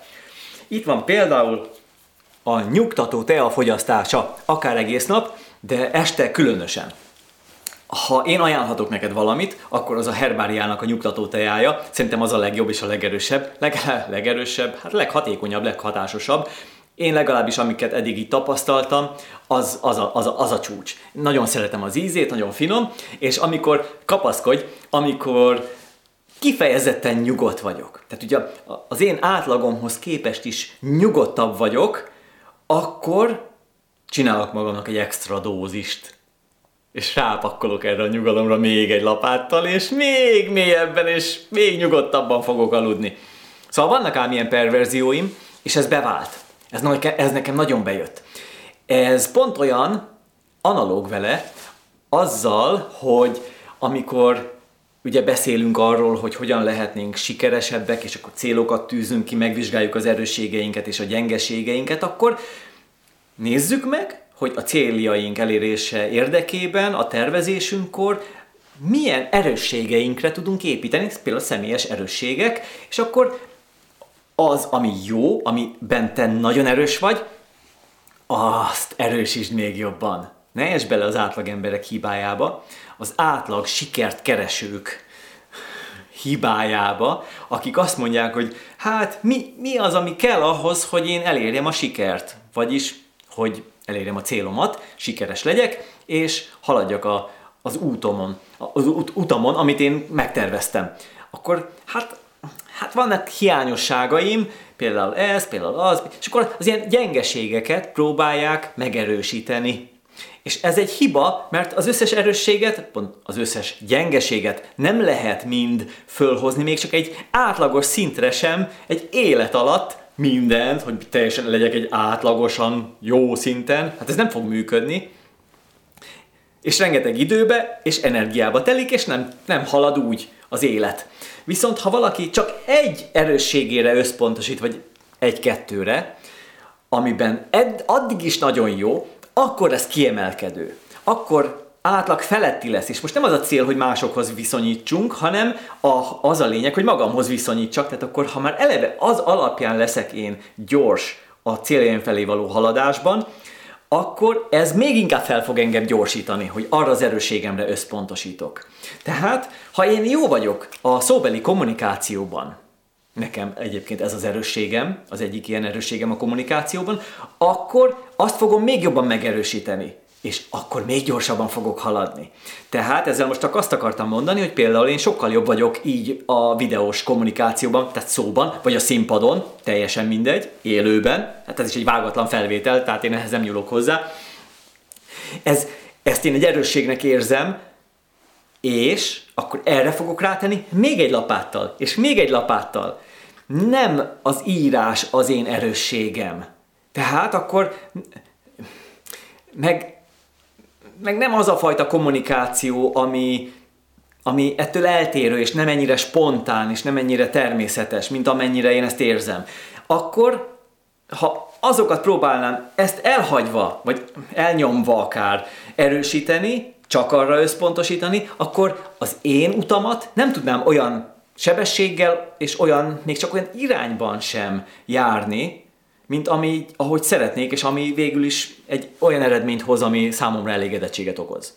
Na, tehát ez most lehet, hogy körülményesen hangzott, tehát az a lényeg, hogy az erősségemre kell összpontosítanom, amiben jó vagyok. Ez most csak egy terület például, ha mondjuk a kommunikációt nézzük meg, de megnézhetjük a vállalkozás építés különböző területeit. Tehát most például, tehát én jó vagyok a marketingben, tehát az nekem mindig kézenfekvő volt, azon belül is a, a, a reklám területe, az értékesítés, ugye, ami, amit a marketing támogat. Tehát ezek jók, ugye hát ezek a kommunikációval eleve kapcsolatban vannak, jó voltam mindig a személyes kommunikációban, a kapcsolatteremtésben, tehát tudom, hogy nekem mi az erősségem, viszont az ilyen administratív dolgokban már gyengébb vagyok. És ezt akkor föl kell ismernem. Tehát van olyan dolog, amit nekem jó, jobb, ha kiszervezek. És tudom, hogy itt nehézségek is voltak az életemben, amiket át kellett, hogy gondoljak, mert voltak olyan dolgok, amik, amikhez nem értettem, de érdekelt, és lelkes voltam, és megtanultam, és nem biztos, sőt, most már tudom, hogy nem kellett volna abba annyi energiát és időt beletenni, Gondolok itt például a web programozásába, hogy saját weboldalt építsek 20 évvel ezelőtt, mert ha azt az energiát inkább beletettem volna abba, hogy akkor még jobb legyek a kommunikáció különböző területén, vagy az üzletépítésben, vagy a vállalkozás szervezésben, vagy akár a cégépítésben, akkor sokkal gyorsabban érhettem volna el azt, amit mondjuk elértem már, vagy amit még nem értem el már régen-régen itt lenne. Tuti, hajjaj, hol, nem is sorolom. Tehát messze nem vagyok én tökéletes. Jó, hogy ki sem merem mondani ezt. Szóval a lényeg, hogy hogy óriási a fejlődési lehetőségem még nekem is. Jaj, hát ez a lelkesítő dolog, tehát ha optimistán nézem, és te is így láss magadra, te tekints magadra, hogy mennyi, mennyi fejlődési lehetőség van még előtted. Tehát ne azt mondd, hogy jaj, de szerencsétlen vagyok, mennyi gyengeségem, mennyi hibám van, hanem hogy mennyi lehetőségem a fejlődésre. Tehát ez az, ami egy ilyen derűs állapotot hoz. Tehát már, már lelkesebb vagyok, ha arra gondolok. Ez az időgazdálkodásnál is egy fontos tippem, hogy ha sok a feladatod, akkor ne, ne nyomasszon téged, hogy fú, mennyi mindent kell csinálnod, hát, hát három hét alatt nem fogod tudni ezt mind befejezni, és pedig határidőid vannak, és még pihenned is kéne, már alig bírod. Ha most így nézel rá, akkor az nyomaszt. De ha úgy nézel rá, hogy mennyi lehetőség van, mennyi lehetőség van itt a házban, mennyi lehetőségem van kint a kertben, hú, a tavat kéne csinálni, elültetni, gyomlálni, átrakni azt a földet, veteményest fölkapálni, elültetni, dugványozni, ez, az. Na, hát ha itt tekintek rá, akkor, akkor a lehetőséget látom, nem a beszűkültséget, nem a, a nyomasztó sok mindent, amit, ami előttem tornyosul, hanem, amivel dolgom van, hanem azt látom, hogy hohoj, mennyi minden közül választhatok, Hú, hát ez milyen lelkesítő! És csináltam ezt, mit csináljak ma? Veteményest, vagy inkább ássak? Vagy a tavat babráljam, vagy esetleg ássam ki azt, amit oda át kell ültetni. Szóval, na, hát így kell hozzáállni. Ez egy, ez egy szemlélet, ez egy hozzáállás. Figyelj, az élet eltelik, így is, úgy is. Akár aggódsz, akár nem. Ha aggódsz, akkor rövidebb lesz, gyorsabban eltelik, de ez nem jó hír, és pocsék lesz addig is, Viszont, ha lelkes vagy, akkor hosszabb lesz az életed, lelkesebb leszel, sokkal tovább fogod élvezni. Rövidebb idő szenvedve, vagy hosszabb idő élvezve. Na, melyiket választod? Jó, ez most olyan kis játékos, tudom, mert mindenkinek más a problémája, tehát nekem se csak az a problémám, hogy akkor most a málna bokrot hova ültessem, ami éppen ott vár egy kis dézsában, vannak azért nekem nagyobb problémáim is ennél jócskán, főleg itt a vállalkozás szervezésében, főleg most, hogy azért ehhez az új környezethez idomulni kell, változni kell, új szemlélettel kell megközelíteni, akár az új értékrend, tehát egy új értékrendel is és igazából ez a, ennek a konferenciának a célja, hogy egy új értékrendet állítsunk fel. És amikről itt beszélek, és nagyon sokat beszélek, és hosszan beszélek, ezt mind azért teszem, hogy egy erős támogatást tudjak adni. Nem csak neked, magamnak is. Tehát azért ez egy hosszú távú folyamat, ami bennem most éppen itt tart. Tehát hangosan gondolkodva éppen itt tartok, hogy ezeket a gondolatokat, amiket itt összefűzök, egymás mögé teszek, és egy ilyen egy ilyen mandalát építek belőle, hogy egyszerre tudjak rálátni mindarra, ami eleve bennem volt már, de hogy újabb összefüggéseket hozzak létre, és újabb megértésem legyen a saját életemmel kapcsolatban, ahhoz ez szükséges. Tehát itt ebben a felvételben, akárhányan is nézik meg, akár megnézik-e vagy sem, ez, ez teljesen másodlagos. A, a, a fő haszon az nálam fog lecsapódni, mert én beszélek. Tehát te, itt aki nézel, te most hozzám képest passzív vagy, ha csak nézed. Hát el lehet itt ezzel szórakozni egy darabig, meg eltölteni az időt, meg talán így a karanténban talán nem vagyok benne biztos, de hasznosabb, mint a rist számlálni, mint ahogy mennek ezek a hülye poénok, annyira nem tudnak magukkal mit kezdeni az emberek, akkor ez, ez egy dolog. De de hogy ez a te részed, hogy ebből mit hozol ki. Én csak földobom a, a labdát magam által, mert én itt elpattogtatom ezt a labdát, és eljátszadozom vele, és elég jól élvezem is.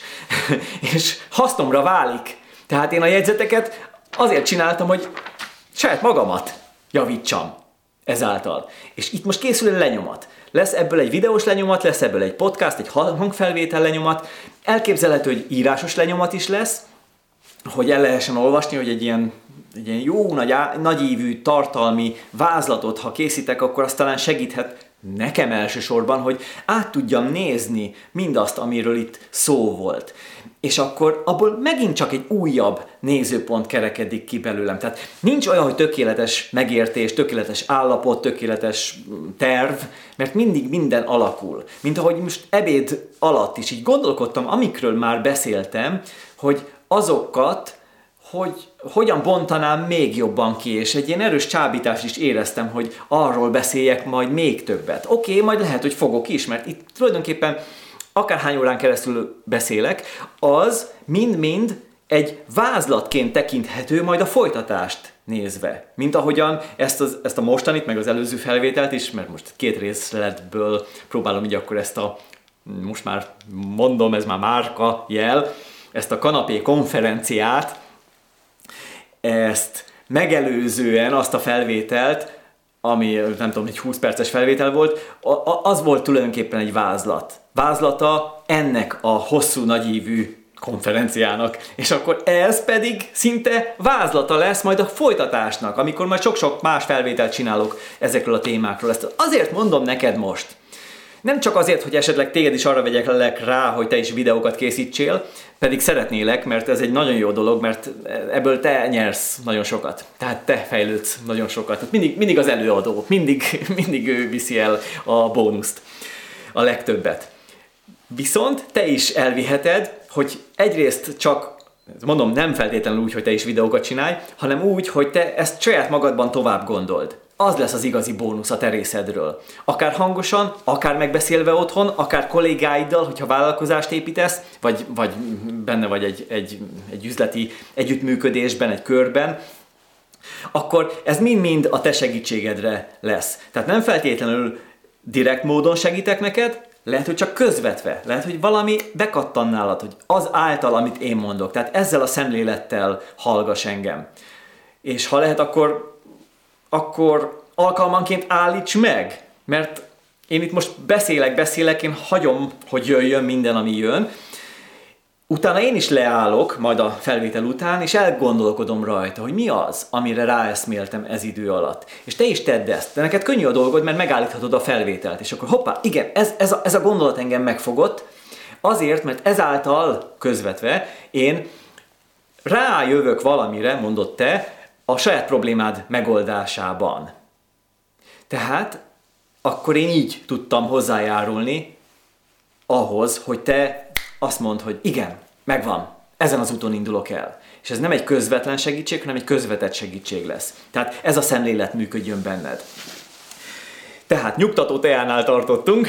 Ez, ez azért nagyon jó, mert a gyógynövények eleve egy olyan rezgéssel vannak, olyan rezgésük van, ami, ami a szervezetünket harmonizálja. Testi szinten, és lényegében a test a tudatra lesz így hatással. Tehát a test is megnyugszik, akkor a a tudat is megnyugszik. A legfontosabb, hogy a tudat legyen nyugodt, mert akkor az visszahatással van közvetlenül a test nyugalmára, vagy zaklatottságára, és akkor itt be kell, hogy hozzam, mindjárt folytatom itt, mert fölírtam még egy-két dolgot, amilyen ilyen, hát, hát gyors lista, de tulajdonképpen mindegyikről sokat lehet beszélni, mert szinte tudomány mindegyik, de akkor, ha már a nyugtató teánál eszembe jutott a test és a tudat kapcsolata, azt akkor nagyon fontos behozni a képbe a légző gyakorlatokat. Tehát ugye a jogában is, a joga légzés, vagy a különböző ilyen, ilyen légző gyakorlatok, amelyek különböző tudatállapotokat hivatottak előidézni bennünk. Ez lehet egy éber tudatállapot, vagy egy nyugtató tudatállapot, vagy megtisztító, tehát hogy tisztítsuk. És akkor erre adok neked egy gyakorlatot, de ha rákeresel a csatornámon, elmész a csatornám főoldalára a Youtube-on, akkor ott rögtön megtalálod. Van egy ilyen kis keresőmező, hogy akkor azokon a videókon belül keresel, tehát légző gyakorlat, légzés, ha ezt a kulcsszót beírod, akkor rögtön kapsz rá találatokat. És akkor gyorsan összefoglalva, hogy tudd, hogy miről beszélek, itt egy nagyon fontos gyakorlat, amit mi még a tréningeken is el szoktunk végezni, kommunikációs tréningen, a nyilvános beszéd és retorika tréningen. Minden egyes alkalommal elvégeztünk azért, hogy a nyugalmat megközelítsük, mert ott sokan még paráznak attól, hogyha kimennek a színpadra, és mások előtt kell, hogy megszólaljanak reflektorfénybe, kihangosítva mikrofonnal, közönség előtt formálisan, szép kis szállodában, tehát azért annak tétje van, az még új élmény, fél tőle, hát nyilván azért jött, hogy ezt feldolgozza, és ezért megcsináltuk mindig ezt a gyakorlatot, ami nagyon egyszerű. Idézd föl a problémádat. Bármilyen probléma lehet, bármi, ami benned tudatosan feszültség forrás. Tehát tudsz róla, hogy az benned feszültséget okoz. Valamilyen szintű érzelmi állapotot, negatív, befolyásoló érzelmi állapotot idéz elő. És hogyha ezt fölidézted, akkor tudd, hogy ezzel fogsz dolgozni, tudd, hogy ezt akarod megtisztítani a tudatodban, és azt most utána engedd el úgy, hogy tudsz róla, hogy ezzel foglalkozol, de ne arra figyelj most már. És akkor a légzés gyakorlat pedig ennyi. A légzés, tehát azért még elmondanám, hogy ez még jobban érthető legyen, akár most csinálhatod is majd, amikor így együtt kipróbáljuk, esetleg egy pár másodpercig. A légzés közvetlenül hatással van a tudatra. Tehát lényegében a test lélegez, de a test révén hatással leszünk a tudatra, tehát a légzés az rögtön leköveti a tudatnak az állapotát, mert aki feszült, aki izgatott, annak a, a légzése szapora, sekélyes és szapora. Tehát például aki fél, lámpalázas például a színpadon, az sekélyes légzése van, és ezáltal pedig szabotálja a jó működését, mert akkor az agyába kevés oxigén jut el, mivel a sekély légzés révén kevés az oxigén felvétel, mert kis levegő, kevés levegő, de sűrű igaz, de kevés levegő jut be a, a tüdőbe. Ezzel szemben, hogyha megtöltjük a tüdőt levegővel, és lassan engedjük ki, akkor az oxigén felhasználása sokkal hatékonyabb a tüdőben. Haha, pont most ebben a vírusos időben ez most ugye, mert a légzőrendszer támadja meg, akkor hát ez még inkább fontos, ugye most ez egy fontos probléma is, hogy légző készülékeket alkalmaznak azoknál, akik már olyan súlyos helyzetben vannak, hogy nem hasznosul annyira a levegő, ugye, mert ott megtámadja ez a vírus valahogy a, a tüdőt. Szóval a lényeg, hogy hasznosuljon jobban a levegő, vagyis abból az oxigént ki tudja nyerni, és utána az, a véráramon keresztül eljut az agyba, ami mit eredményez? Tisztább gondolkodást. Egyrészt nyuga, nyugodtabb leszel, és tisztul a tudat. Már a nyugalomtól is, de az oxigéntől is, mert az eljut az, a, a, az agyba. Tehát, amikor ezt rögtön érzed, tehát ha bizonyos érzelmi állapotban vagy, akármiben, és ez általában ilyen feszült, nyug, nyugtalan, ami lehet pozitív is, mert lehet, hogy szerelmes vagy, vagy lelkes vagy, akkor jaj, de jó, látod? Így ahogy eljátszom, már ez is egy ilyen, egy ilyen pumpáló, ilyen, vagy pulzáló mozdulatot és, és légzést feltételez, így eljátszás szintjén is. Tehát, ha nyugalomról van szó, akkor az lassú, egy lassú légzést feltételez.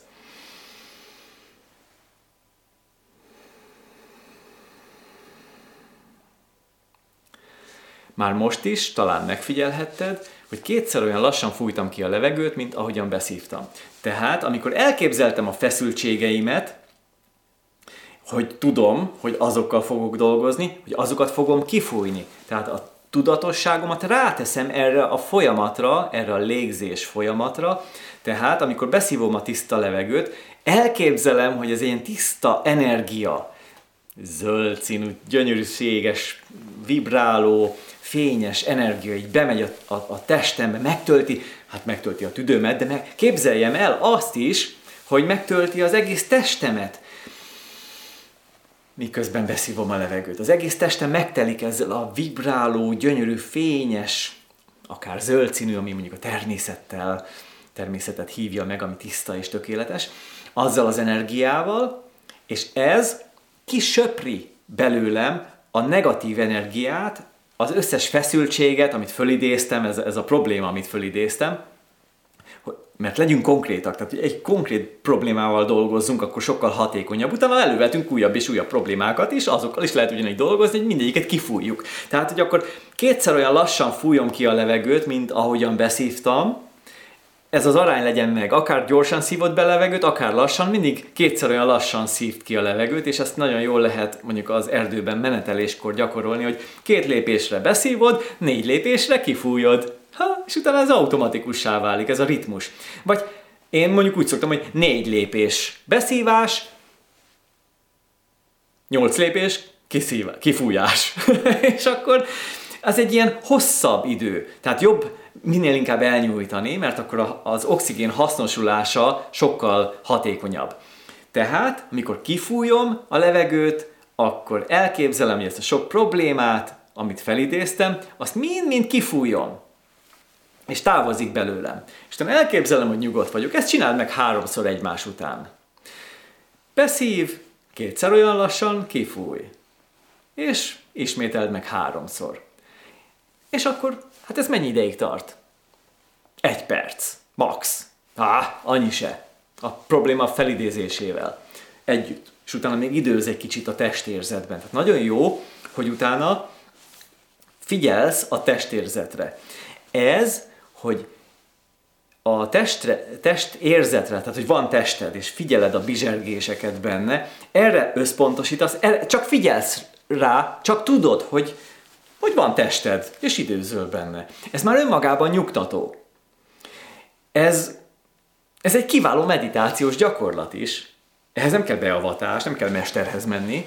Most megkapott tőlem kézrátétellel ezt a beavatást, jó? Innentől kezdve figyelhetsz a testérzetedre megkaptad a beavatást. Jó? Szóval figyelj a testérzetre. Bárhol, még menet közben is, még ha majd megengedik, és jön a villamos, és fölszállsz rá, akkor, a, akkor is tudsz figyelni. Ha ülsz, ha állsz, ha mész, ha fekszel, csak figyeled a testedet. Tudod, milyen jól el lehet aludni? Csupán a test érzet figyelésében?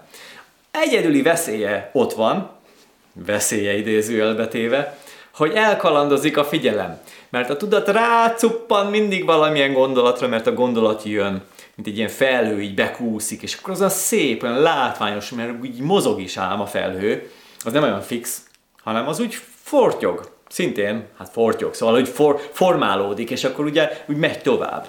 De nincs jelentősége, egyszerűen csak hagyni kell, hogy elmenjen. A gondolatra tekints így, mint egy ilyen felhőre.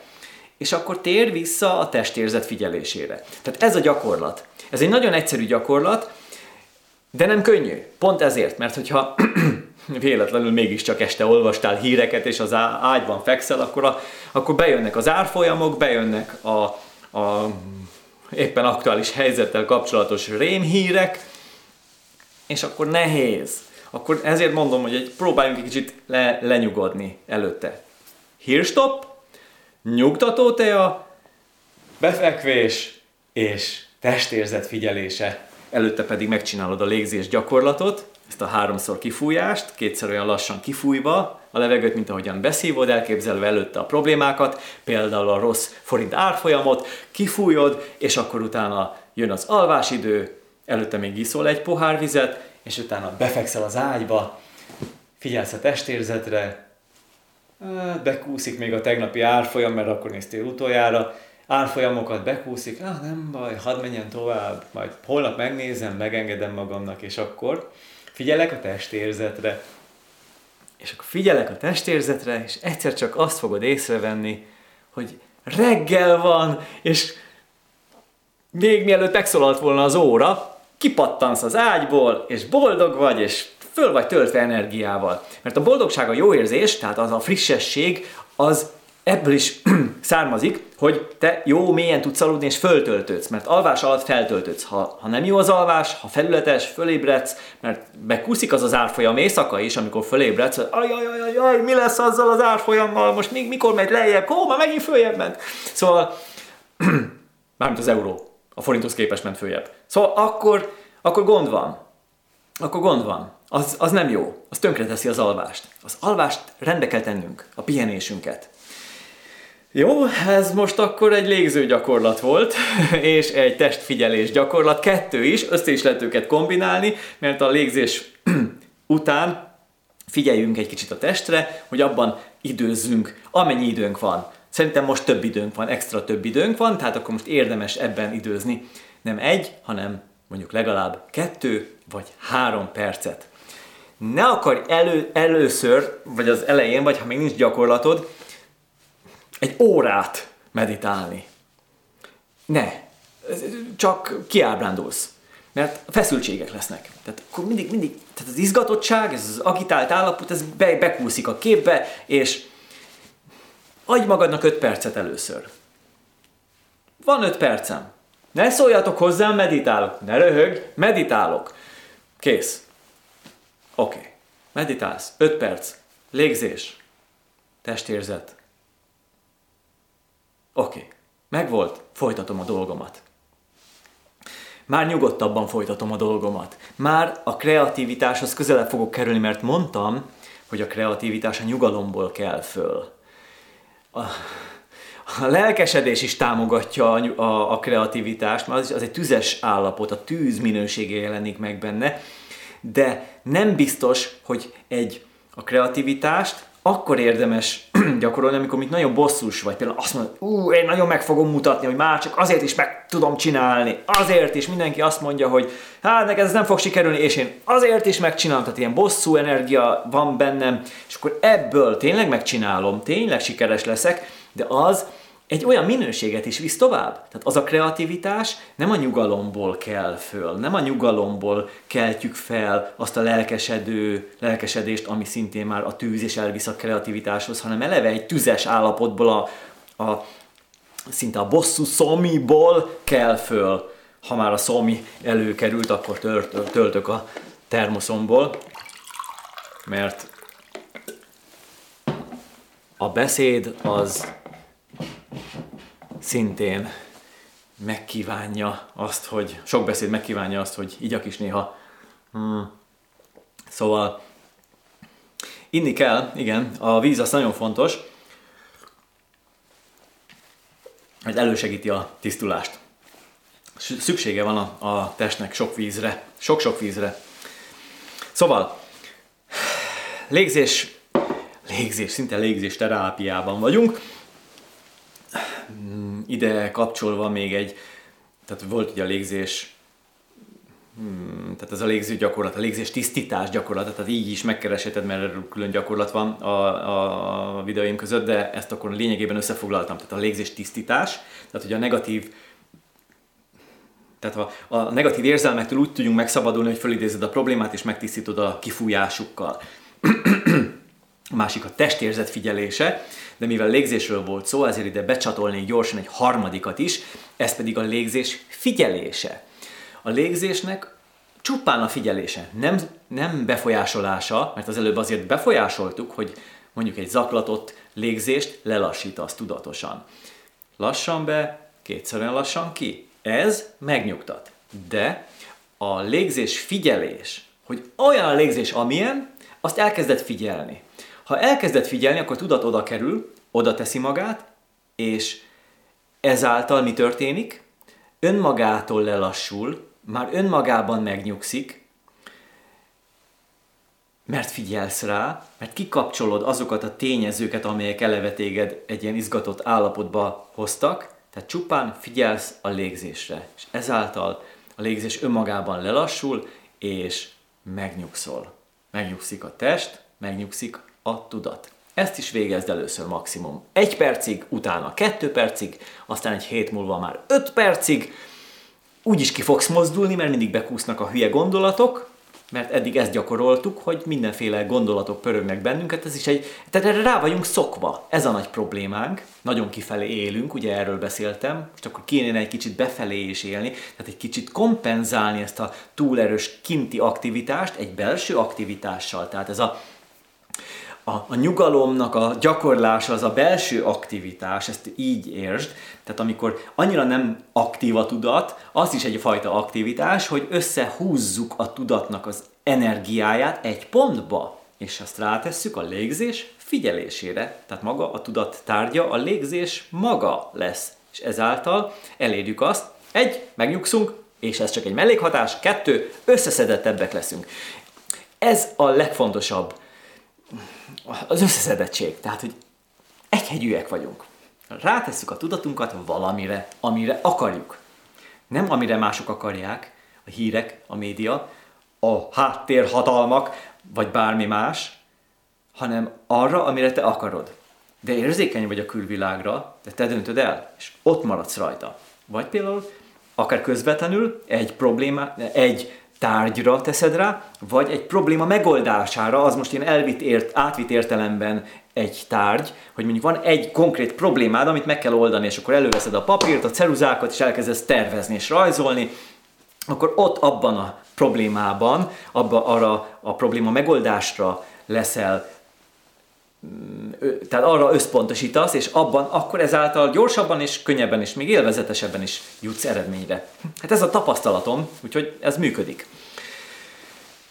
Itt most tulajdonképpen eljutottam egy olyan pontra, ami a megoldás ne továbbja a tudat gyógyítása szempontjából. De még mielőtt én ezt így nevén is nevezném, azért befejezném azt a listát, amit itt fölírtam, mert ugye a nyugtató tehánál tartottunk, abból átjöttünk a légzés figyelésére, a test figyelésére, és a légzés tisztításra, ugye erre a három részre. Meg hát ugye előtte, amikről volt szó, tehát a testmozgás különböző formái, akkor hogy a hírek szűrése, és hogy, hogy hogyan csináljunk egy jó napi rendet, hogy mikor, mi, mi, mikor csináljunk olyan dolgokat, ami, ami oda való, és, és akkor az egészséges életvitelhez járul hozzá. Tehát, hogyha már ezt nézem, ha itt most én önmagamban így ki tudok alakítani egy egészségesebb, és mentálisan egészségesebb főleg életvitelt, akkor, akkor már javamra van ez a válságos idő, ami hát már csak válságos abból a szempontból is, hogy ugye van ez a járvány, akkor az így beszorított minket. Tehát, hogy ez seg, elősegíti azt, hogy én foglalkozom ezzel, tehát, hogy ezeket, ez a pozitív hozzáállás, amikor ezt látod meg benne, hogy összedől minden, minden a világban, minden forrong, de te át tudsz benne alakulni. És utána majd te a magad módján ezzel az átalakult állapotoddal tudsz javára lenni a közösségnek. Tehát ez, ez a fő motiváció, ami miatt érdemes ezen végigmenni. És ezért nagyon köszönöm, hogy még itt vagy velem, mert hát ez, ez, ez nagy dolog. Tehát aki most még itt van velem, az itt van a szívemben. Itt nagyon sokan lepattantak már, ha csak a statisztikákat nézem, akkor azért látom, hogy egy videót mennyi ideig néznek, mi az átlagos megtekintési idő. Szóval az, hogy te itt vagy, ez hát kicsit gyengébb lennék lelkileg, most elsírnám magam, mert tényleg, szóval a figyelem az a legnagyobb érték az életünkben, hogy mire tesszük rá. És az, hogy most te itt vagy, és a figyelmedet rám áldozod, de végső soron én bízom abban, hogy magadra, mert hogy ebből te nyersz majd hasznot, az, az, az annál, annál nagyobb gyönyörűséget el tudok képzelni így ebben a munkámban, hogy én itt most ilyen videókat csinálok. Szóval most akkor az érzékeny részt hadd zárjam le, majd még a végén visszatérek biztos rá egy, egy, az elköszönésnél, de akkor folytatom a listát, mert van itt nekem még egy kis listám, nem nagy, kis listám, ami a nyugalom elérését segíti. Ez például az aromaterápia. Vannak ilyen kis mécsesek, tehát tudod, ilyen kis párologtatók, amiben egy kis teamécsest beleteszel, vizet eszel bele, belecsöpögtetsz pár illóolajat, és az párologjon a levegőben. Most járványos időben, de máskor is, amikor járvány van, egy influenza vagy bármi, és esetleg jönnek hozzád, vagy te vagy betegesebb, akkor érdemesebb használni ilyen, amik kifejezetten fertőtlenítő illóolajak, ilyen például a citrom. Iszonyú jó illata van, hát fantasztikus, hogy önmagában is úgy, úgy frissít is, de megöli a bacikat, meg a vírusokat a levegőben, tehát fertőtlenítő hatása van, az, az nagyon erőteljes. Aztán, ja, sorolhatnám, igazából most a, a citrom, az, az oké, okay, az pont a fertőtlenítés, de használd a levendulát az kifejezetten megnyugtat. Az is fertőtlenít egyébként, ezt is lehet tudni róla, de megnyugtat. Én nem keverném össze a citrommal, az én szerintem legalábbis nem passzítható, nem, nem, nem, szóval nem, nem egyforma, nem. De próbáld ki, hát valakinek bejön, nekem nem. A lényeg, hogy külön érdemes használni, de lehet több mindent is összecsöpögtetni, tehát többféle illóolajat, lehet ilyen keverékeket csinálni. Illóolajról van szó, nem illatolajról, tehát ezek a drágább olajok, tehát nem, nem, nem 100-200 forintért kell venni, hanem annál drágább, tehát 3-4-500 forinttól indulnak az igazi illóolajok, de rá is van írva, hát jogilag rá kell írni 100% illóolaj, illóolaj, nem illatolaj, az átverés, az mesterséges, az nem jó semmire, az csak büdösít. Illóolaj, ez nagyon fontos. Aromaterápia, figyelj, ott a Google, az a barátod, keres rá, és főleg, hogy hol találod meg, jó márkákat vegyél, Aromax például az garantált, de sok más is van még, ami megbízható. És a levendulában azt nem kell Magyarországon hason, hamisítani, mert abban mi szinte nagy hatalom vagyunk, nem csak Franciaország, Tihany, Panonhalma, tehát nagyon értünk mi, hát most ezt is jó érzés mondani, tudod, mint a szurkoló táborban az összes szurkoló, hogy mi, mi győztünk, hát én is azt mondom, hogy mi nagy hatalom vagyunk a gyógynövényekben és a levendula termesztésben is, úgyhogy a levendulát mindenféleképpen vedd be a gyakorlásodba gyakorlatodba, az életviteledbe tedd bele. Ezt egyébként lehet közvetlenül a bőrre is kenni. Nem egyszer megcsinálom azt, hogy este így a nyakamra kenek egy kicsit, azt lehet közvetlenül a bőrre is, tehát úgyhogy, és akkor az így illatozik. És így sokkal jobban elalszol.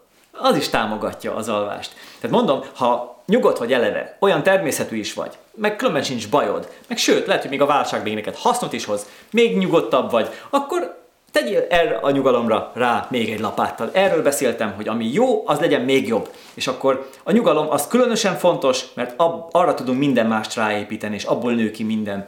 Lelkesedés, kreativitás, minden, minden, minden abból fog kivirágozni. Mert az tudatos. Tehát ez a lényeg. Szóval, aromaterápia. Rengetegféle olaj van, nem sorolom, keres rá. Szuper oldalak vannak, szuper webshopok, érdemes őket nézegetni. Van itt egy következő gyakorlat, amiről hát napokat tudnék beszélni, ez pedig a bőjt. Főleg így húsvét előtt, ennek kifejezetten így tavasz kezdetén nagy jelentősége van, és nagyon aktuális, érdemes így, mert egy tisztulási folyamatról van szó, és ez nem elsősorban testi tisztulást kell, hogy hozzon, hanem lelki megtisztulást. Tehát a bőjtnek ez az elsődleges célja. Az megint csak másodlagos, hogy ez a testnek mennyire jó. Ezt szintén több könyvben taglalják, erről sem fogok most külön előadást tartani, de ha megint csak a YouTube csatornámat fölkeresed, akkor írd be, hogy bőjt vagy a bőjt csodá... Nem, hogy, elég, ha a bőjtöt, mint kulcsszót beírod, minden, mondom, minden egyes csatorna főoldalán ott van egy külön keresőmező, ahol rá tudsz keresni, és akkor találsz egy olyan előadást, amit korábban egy ilyen nyilvános beszéd és retorika tréningen rögzítettünk, ahol Nagy Gyula gyakorló társunk tartott egy előadást a bőtről, a saját tapasztalatából, és hogy ő hogyan gyógyult meg, neki nagyon súlyos komoly problémája volt, ami miatt érzett motivációt, ez a, de ez csak a testi oldal. És ugyanakkor ő is, meg mindenki, aki igen komoly bőjtölő, az pontosan tudja, hogy a bőjtnek egy lelki emelkedés a célja. Tehát tulajdonképpen, hogy hagyjuk el a testünket. Hát ezt azért nem kell ilyen szó szerint, direkt módon értelmezni, mert azért az megmarad, csak egy kicsit előtérbe kerül az étel elhagyásával, a testtől való egy picit elf- a testtől való elfordulás révén a lelkünk működése. Tehát ez egy ilyen befelé fordulás, amikor rá tudunk tekinteni azokra a lelki mérgeinkre, amelyektől érdemes megszabadulni, és a bőjt elősegíti ezt a folyamatot. A bőjt nem egy önsanyargatás, nem koplalás, nem éhezés, mert akik koplalásról beszélnek, azok csak a testükre gondolnak, hogy az, az mennyire jó. És az rendben van. Tehát az rendben van. Inkább bőjtöljön, mint menjen a kocsmába minden este. Tehát oké, okay, egyértelmű, hogy egy, egy egészséges állapotot idéz elő és segít és támogat. De a legfontosabb akkor is a lelki megtisztulás. Erről szól, erről szól a 40 napos bőjt, különböző hagyományokban, ugye hát nem kell nagyon messzire menni, főleg így húsvét előtt. Ez működik, oké? Okay? Év ezredek óta működik. Olyannyira működik, hogy minden betegségtől meg fog gyógyítani, ha ezt komolyan és tudatosan kezdetben akár felügyelettel végzed. Nem viccelek.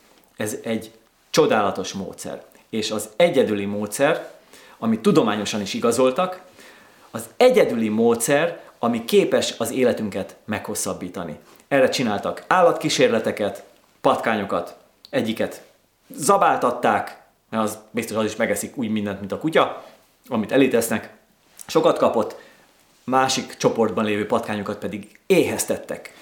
Hosszabban, periódikusan, tehát az a lényeg, hogy voltak éhezési tehát ha nyilván egy patkány esetében azért nem beszélhetünk nagy spirituális bőtről, hanem ott csak maga a testi szintű megvalósításról, tehát hogy ő, ő hát rá volt kényszerítve nyilván, tehát ő nem kapott. Akik kaptak, azok betegségekben, korábban, hát olyan betegségekben, mint amilyenben mi emberek pusztulunk el, leszünk betegek, azok, azokat megkapták ők is. Azok, akik pedig bőjtöltek, sokkal tovább éltek, és erősebbek és egészségesebbek voltak. Nem foglak most meggyőzni a bőjtről. Nézz utána, olvasd el, de legalább azt a felvételt ajánlom, ami a csatornámon ott van, mert az már önmagában beszél, mindössze egy 7 perces beszéd, nagyon inspiráló és nagyon lelkesítő. Szóval ez egy csodálatos lehetőség.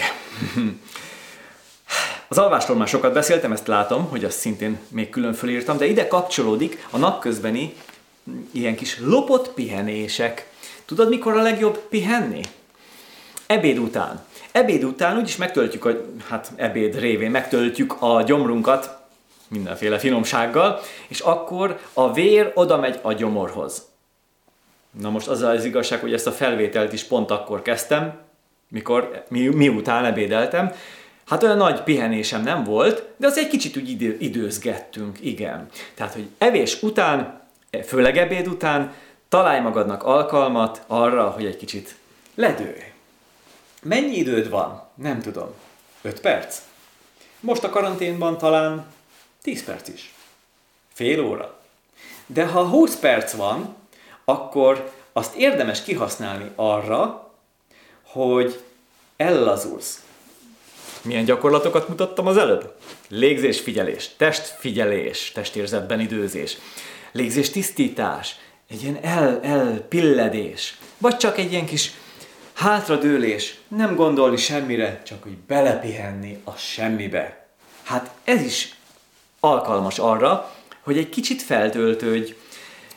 A kávéval kapcsolatban van egy fontos megjegyzésem, mert ugye evés után iszunk egy kávét sokan, és akkor az a kávé, az nem hatám rögtön azonnal, főleg ugye, ha megtelt a gyomor, akkor aztán még lassabban, a, a, egy előadást hallgattam ezzel, ezzel kapcsolatban, hogy akkor fejti ki a legjobban a hatását a kávé, akkor élvezhetjük a frissítő hatását, és napi egy-két kávé az rendben van, az belefér, az, az, az még kifejezetten egészségesnek is mondható, az érrendszerünket tartja rugalmasabban, ezek ilyen tudományos megállapítások, amiket én örömmel elfogadok. Szóval, ha megiszol egy, egy kis kávét, ebéd után akkor utána még nem hat a kávé. Főleg, mivel akkor a gyomorba oda megy, gyomorhoz oda megy a vér, minden, hát akkor még az agyból is szinte kiszívja a vért a, a szervezetünk, és oda küldi a gyomorba, hogy emészszem. És az emésztés viszi el, el a legtöbb energiát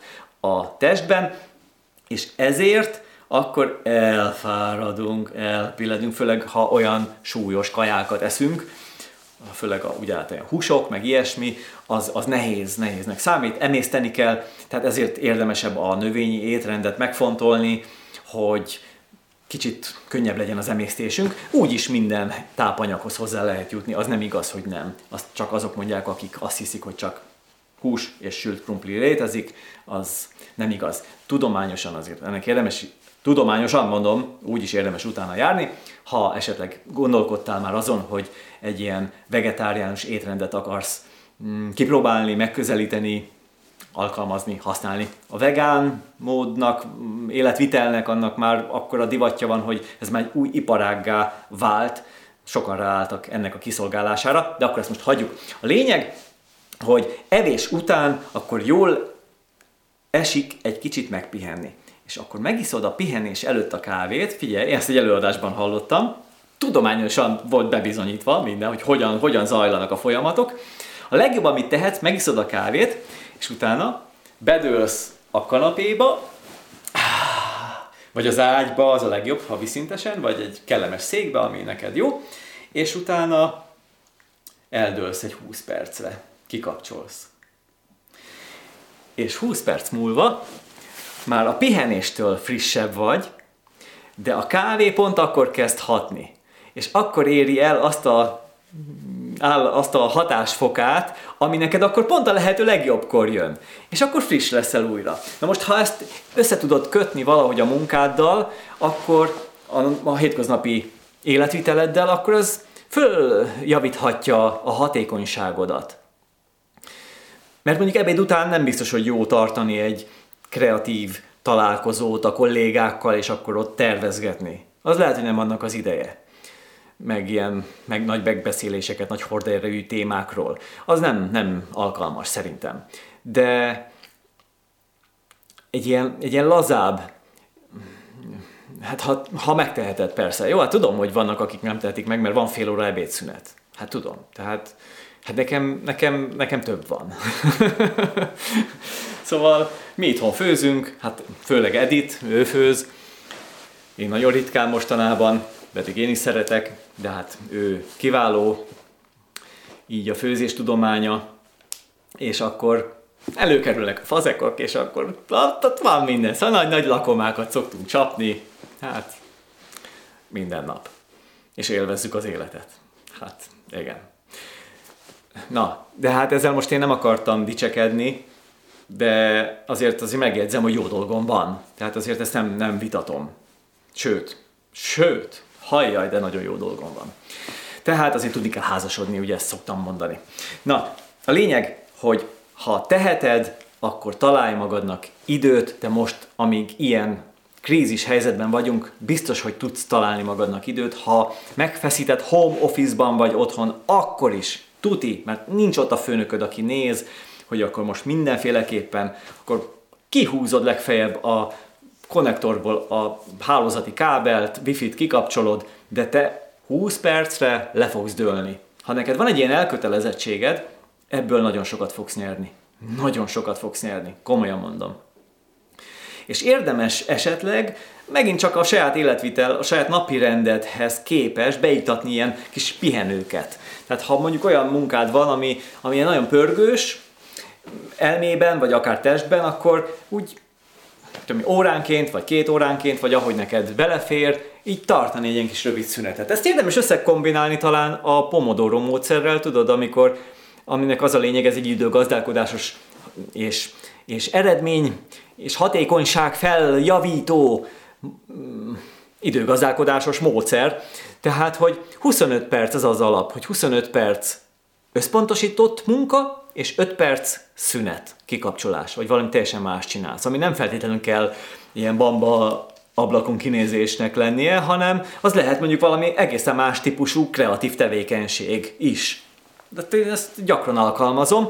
Vannak ilyen applikációk telefonra, vagy számítógépre, böngészőbe, ilyen beépülő, kis mi az? Paradicsom. Ilyen kis paradicsom jelen. A pomodoro, tehát pom- pomodori, pomodoro. Hát az, az a paradicsomot jelenti, mert ez ilyen időmérő a konyhában, ilyen paradicsom onnan kapta a nevét, hogy aki ezt kitalálta, az paradicsom formájú, konyhai, ilyen mérő, időmérő eszköz. Föltekered, és akkor az 20 vagy 25 percig az ott kattog, és akkor utána lejár, és jelez, hogy mit tudom én, megfőtt a kaja, vagy akármi. Tehát innen jött a neve, én úgy tudom. És akkor a lényeg az, hogy ez a módszer alkalmas arra, hogy a kreativitásodat fokozza, és jobban érezd magad. Tehát, hogy meg kell törni a lendületet, meg kell törni a megfeszített munkát, az összpontosítást kell megtörni, és át kell tenni valami másra. Ez, ez lényeges a, a kiégésünk elkerülése érdekében is. Mert ha valamit nagyon-nagyon szeretünk, de egész nap ilyen, ilyen összpontosítással csinálunk, vagy valaki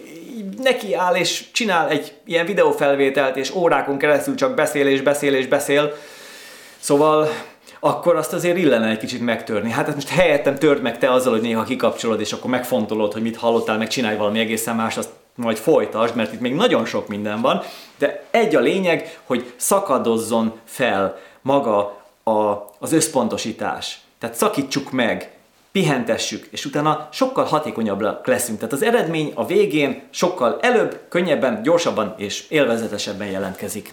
Működik, működik, komolyan. Én, én csak annyival szakítom most meg, néha amit mondok, hogy iszok egy kis kortyot, ez nekem bőven elég. Hmm, figyelek a vízre, ahogy, hmm, hogy hidratálja a torkomat. Hmm. Ah, imádom. Víz. Beszéltünk még az étkezésről, azt hiszem, hogy ide csak azt, ezt is fölírtam, tehát hogy jó, jó kajákat egyél. Tehát érdemes ennek is utána járni, hogy az étrendet át alakítsd. Persze beszéltem most az előbb a vegetáriánus konyháról, ami tudatnak is jobb. Tehát, hogy tisztában fogsz gondolkodni, tehát nem leszel annyira elnyomva, hogy nagy nehéz ételektől, de azért persze a növények között is vannak olyanok, amelyek annyira nehezek, például a csicseri borsó, hát az sokszoros a, a fehérje tartalma, mint a, a, még a húsnál is, tehát az döbbenetes abból. Az ajurvédikus konya azt mondja, hogy naponta öt szemet egyél.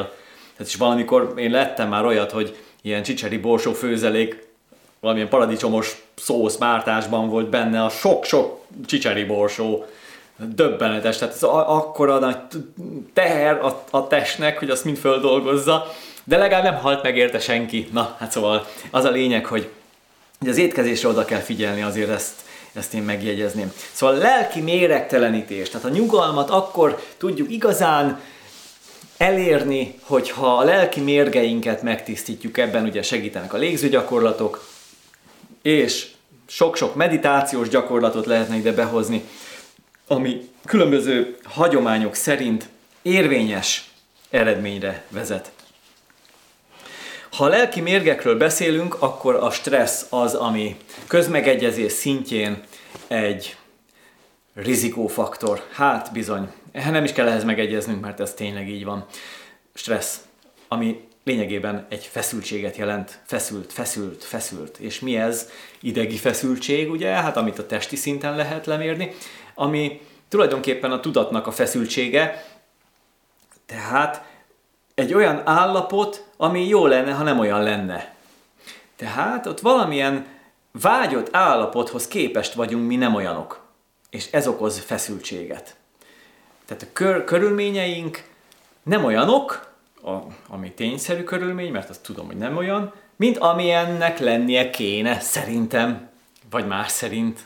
Tehát valamilyen elvárás szerint, és akkor ez feszültséget okoz. Hát az árfolyam most ilyen, de én ilyet szeretnék, hát ez most bennem feszültséget okoz, hogy most akkor bukok azon, az, azon a elmozduláson, ha éppen most adom el a részvényt, vagy a, vagy a valutát. Tehát érted? Itt az a lényeg, hogy van egy különbség, tehát ezt kell fölismerni, hogy nem, nem olyan az, ami van, mint ami ennek lenni szeretném, ami, ami ennek szeretném, hogy legyen, vagy lennie kéne, szerintem. És ezt föl kéne oldani. Ezt azért kell föloldani, mert ez a feszültség, ez orvostudományilag igazolt betegséghez vezet. Testi, tudati betegséghez vezet. Nem akarok betegségeket sorolni, se testit, se mentálist. Szerintem ugyanúgy tudod, mint én, ezt kéne elkerülni, pontosabban megelőzni. És erről beszélek, amikor a nyugalomról beszélek, erről is beszélek, mert nem csak a, a kreativitás, meg a hatékonyság, meg az életvitelünk szempontjából fontos a nyugalom, nem csak a jó érzésünk, hanem az egészségi állapotunk miatt is, ami testileg és tudatilag is egyaránt kell, hogy megvalósuljon és megmaradjon. Ezért fontos, hogy a stressz az, ami minket megöl, azt kiiktassuk az életünkből. Teljesen lehet, hogy nem tudjuk, mert talán az a jogi, aki az erdő mélyén évtizedeken keresztül meditál, ő elérte, és ő ott rendben van. Tehát mi nem oda születtünk, mi itt vagyunk a társadalomban, a nyugati társadalomban, vélhetően akkor ez nem véletlen, mint ahogy nincs véletlen, nekünk itt van dolgunk, akkor itt kéne kezdenünk magunkkal valamit, tehát ehhez kéne alkalmazkodni, és itt valahogy a stressz az, az része az életünknek, mert helyzetek vannak. És akkor az bennünk tapasztalatokat gerjeszt, érzelmi állapotokat, és elkerülhetetlen, hogy néha ez kellemetlen. Tehát feszültséget okoz. Szóval az immunrendszerünk érdekében, most így a járvány idején, duplán, triplán, százszorosan fontos, hogy a stresszt elkerüljük. Az a helyzet, hogy eh, most hallottam már, olvastam is ilyen vádakat, hogy ez ilyen ferdített számok, meg számadatok vannak, hogy a koronavírussal kapcsolatban milyen az elhalálozás, az elhalálozási okok konkrétan micsodák. ez oké, okay. megtámadja a tüdőt, milyen sejtszintű aktivitás zajlik le, tudjuk, már próbálkoznak az ellenanyag termelésével, vagyis előállításával, ez, ez oké. Okay. De azért van ám itt egy másik tényező, ami előkerült így, szakértői szinten is. Én ezzel teljes mértékben azonosulni tudok, tehát látom, hogy ez valóban sokkal nagyobb probléma, mint maga közvetlenül a vírus. Az pedig nem más, mint a vírustól való félelem. Ez, ami félelem, tehát ez a stressz hatás, tehát ez a stressz, amit én átélek, nem én, más átél, és ez félelmet gerjeszt benne, és az megmarad, és ez fokozza ugye a média, mert jönnek a hírek, meg egymást is utána gerjesztik az emberek, mert azok is olvassák a híreket, és akkor össze, összebeszélnek, most telefonon, vagy messziről, és akkor egymást is így spanolják, hogy mennyire félelmetes ez a helyzet. És annak ellenére, hogy esetleg fontos, igen, hogy tartsuk a távolságot, hogy legyünk karanténban, ne menjünk ki, azt csináljuk, amit kérnek, annak ellenére sokkal nagyobb kárt okoz ennek a vírusnak a tudata, a vírustól való félelem, mint maga a vírus. Ebben biztos vagyok. Ezer százalékig biztos vagyok. Ez az én véleményem, nem kell ezt elfogadni, sokan így gondolják, szakértői szinten is így gondolják, mentálhigiénis emberek is ezt gondolják, többen. Úgyhogy ez az, ami, ami egy veszélyes, egy plusz veszélyt, egy extra veszélyt tesz be a mostani helyzetünkbe. Nagy a tét. És ugye ez, ez a félelem, tehát le, testileg is lecsapódik, legyengíti az immunrendszerünket, és akkor még inkább fogékonyak leszünk, így rezgés szintjén, hogy bevonzuk, tehát, hogy elkapjuk magát ezt a kórokozót. Pontosabban az, az egy dolog, hogy elkapjuk, mert ha az egész, egészséges és jól immunizált szervezet elkapja, nem lesz gond. Ő legfeljebb csak hordozó és továbbadó lesz. De az, aki gyenge immunrendszerrel rendelkezik, az megbetegszik. És sajnos, ha van más betegsége, mert ugye itt szövődmények és egyéb más betegségek is felerősödhetnek, akkor eljuthat egy olyan állapotba, aminek ugye a legrosszabb verziója a halál, de hát azért vannak itt a szövődményeknek is azért elég nagy mm, skálája, tehát hogy lát, látjuk, tudjuk. És ugye hát az egészségügyben most ezzel nagyon erősen küzdenek. Tehát mi az, amit tehetünk? Hírstopról beszéltem, hírek megszűréséről beszéltem. Ugyanakkor, ami nagyon fontos, talán még ennél is fontosabb, az pedig a negatív jövőkép megállítása. Tehát ne vetítsünk negatív jövőképet. Mert az a baj, hogy ha tudunk valamiről, itt van a hír, terjed a vírus, karantén, akkor ezzel kapcsolatban beindul a sztori.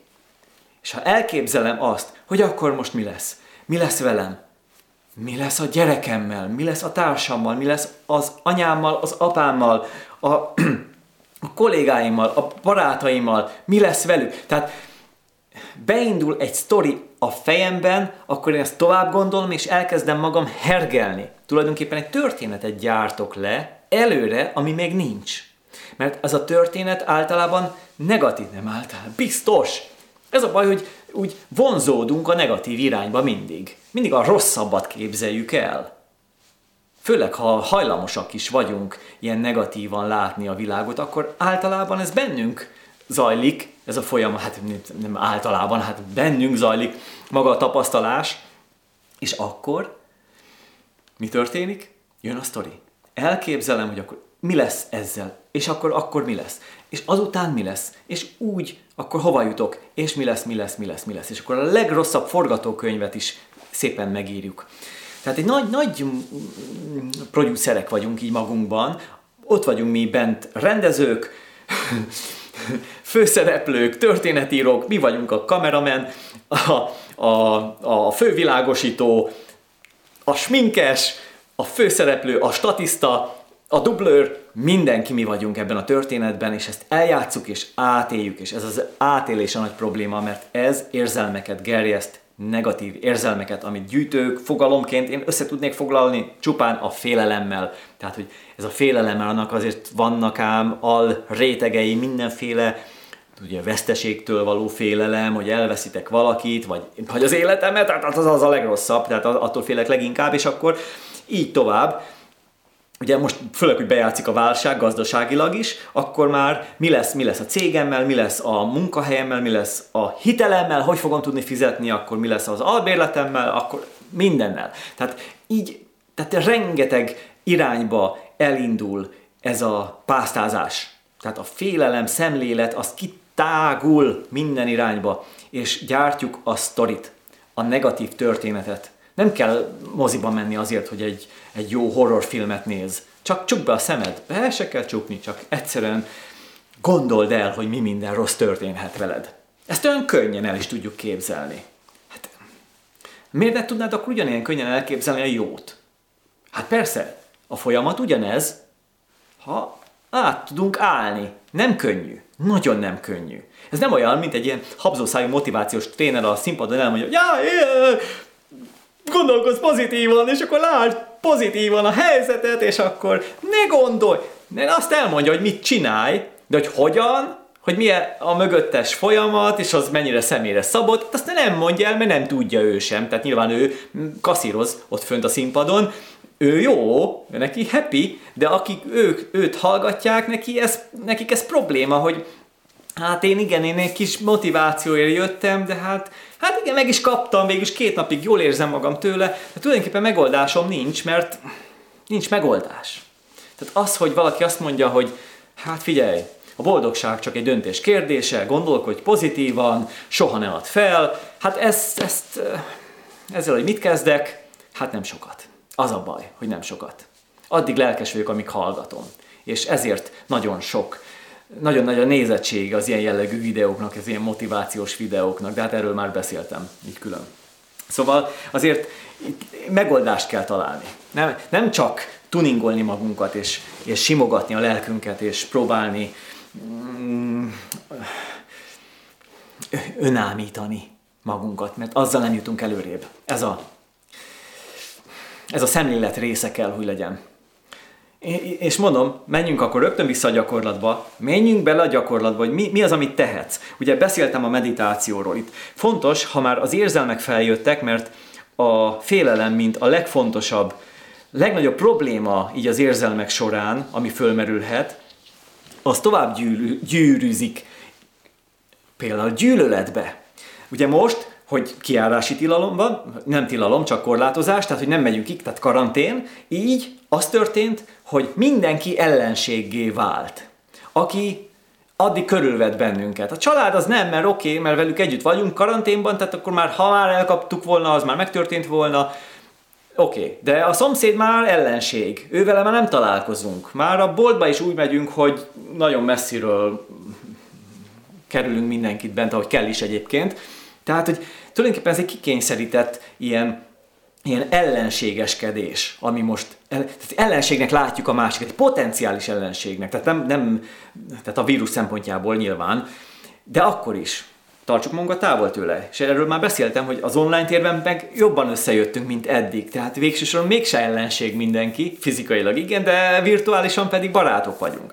Tehát azért a, a nem, tehát ide, ide tartozik, tehát az ellenségeskedés alatt, mert ugye a félelemből egy gyűlölet fakad, tehát hogy én félek, félek ettől a, a tehát önmagában félek mindentől, ami itt most ebben az egész szituációban kialakult, így a válság és a krízis helyzet, a karantén, stb. Tehát mindennel kapcsolatban, tehát egy ilyen erős félelem, és ez könnyedén át tud csapni a gyűlölet érzésébe. Tehát eleve van egy bizonytalanság, tehát hogy akkor én, én mentem a magamét. Ugye? Hát nyilvánvaló, hogy akkor én, én szeretném megtartani az állásomat, nem a, nem a kollégám állásáért aggódom, hanem a sajátomért.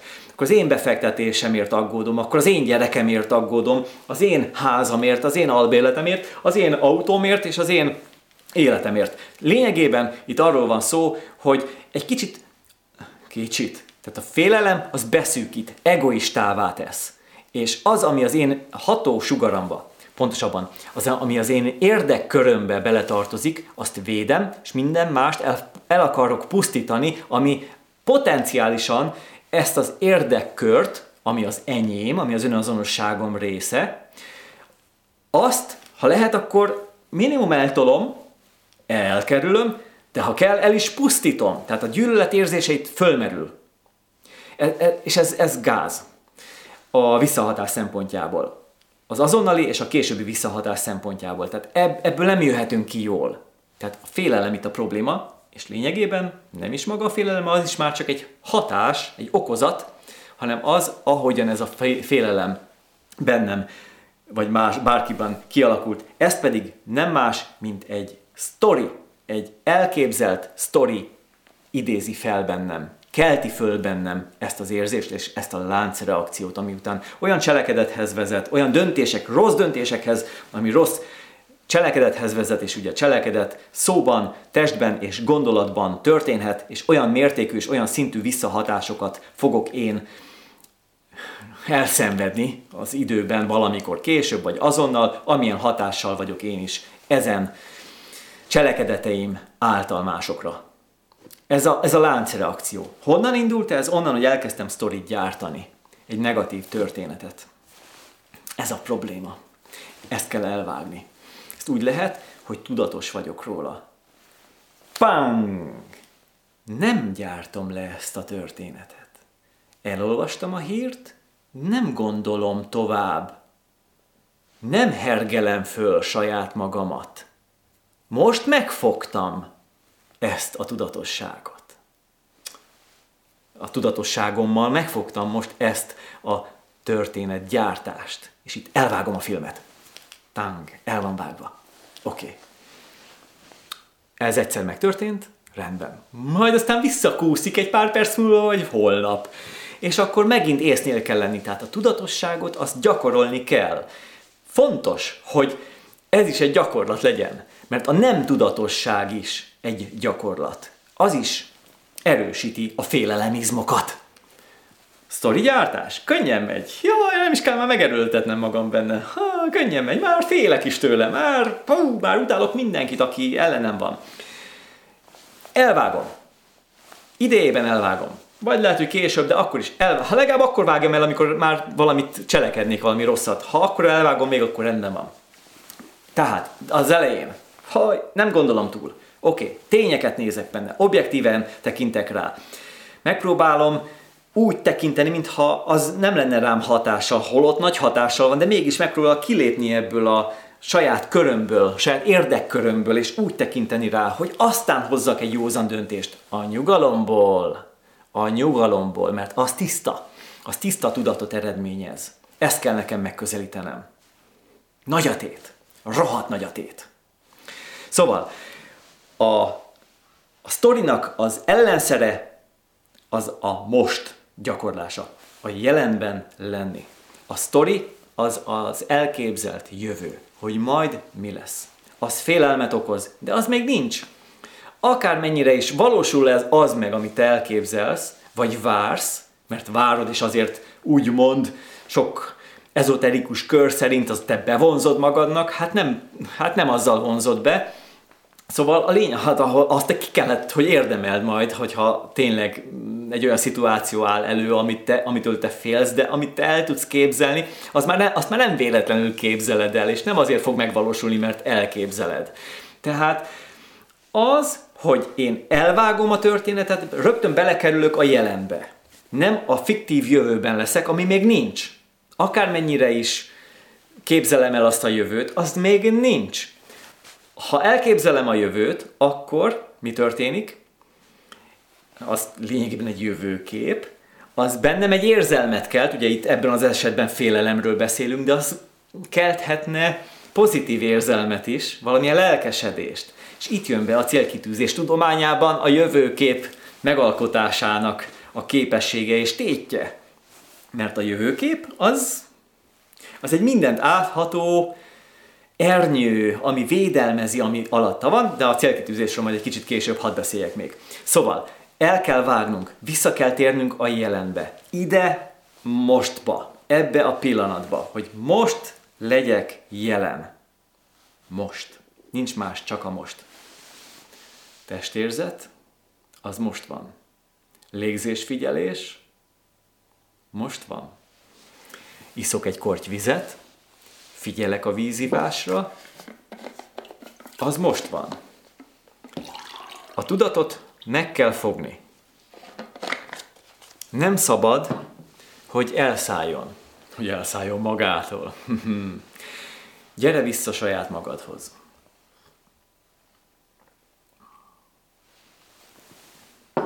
Ez működik.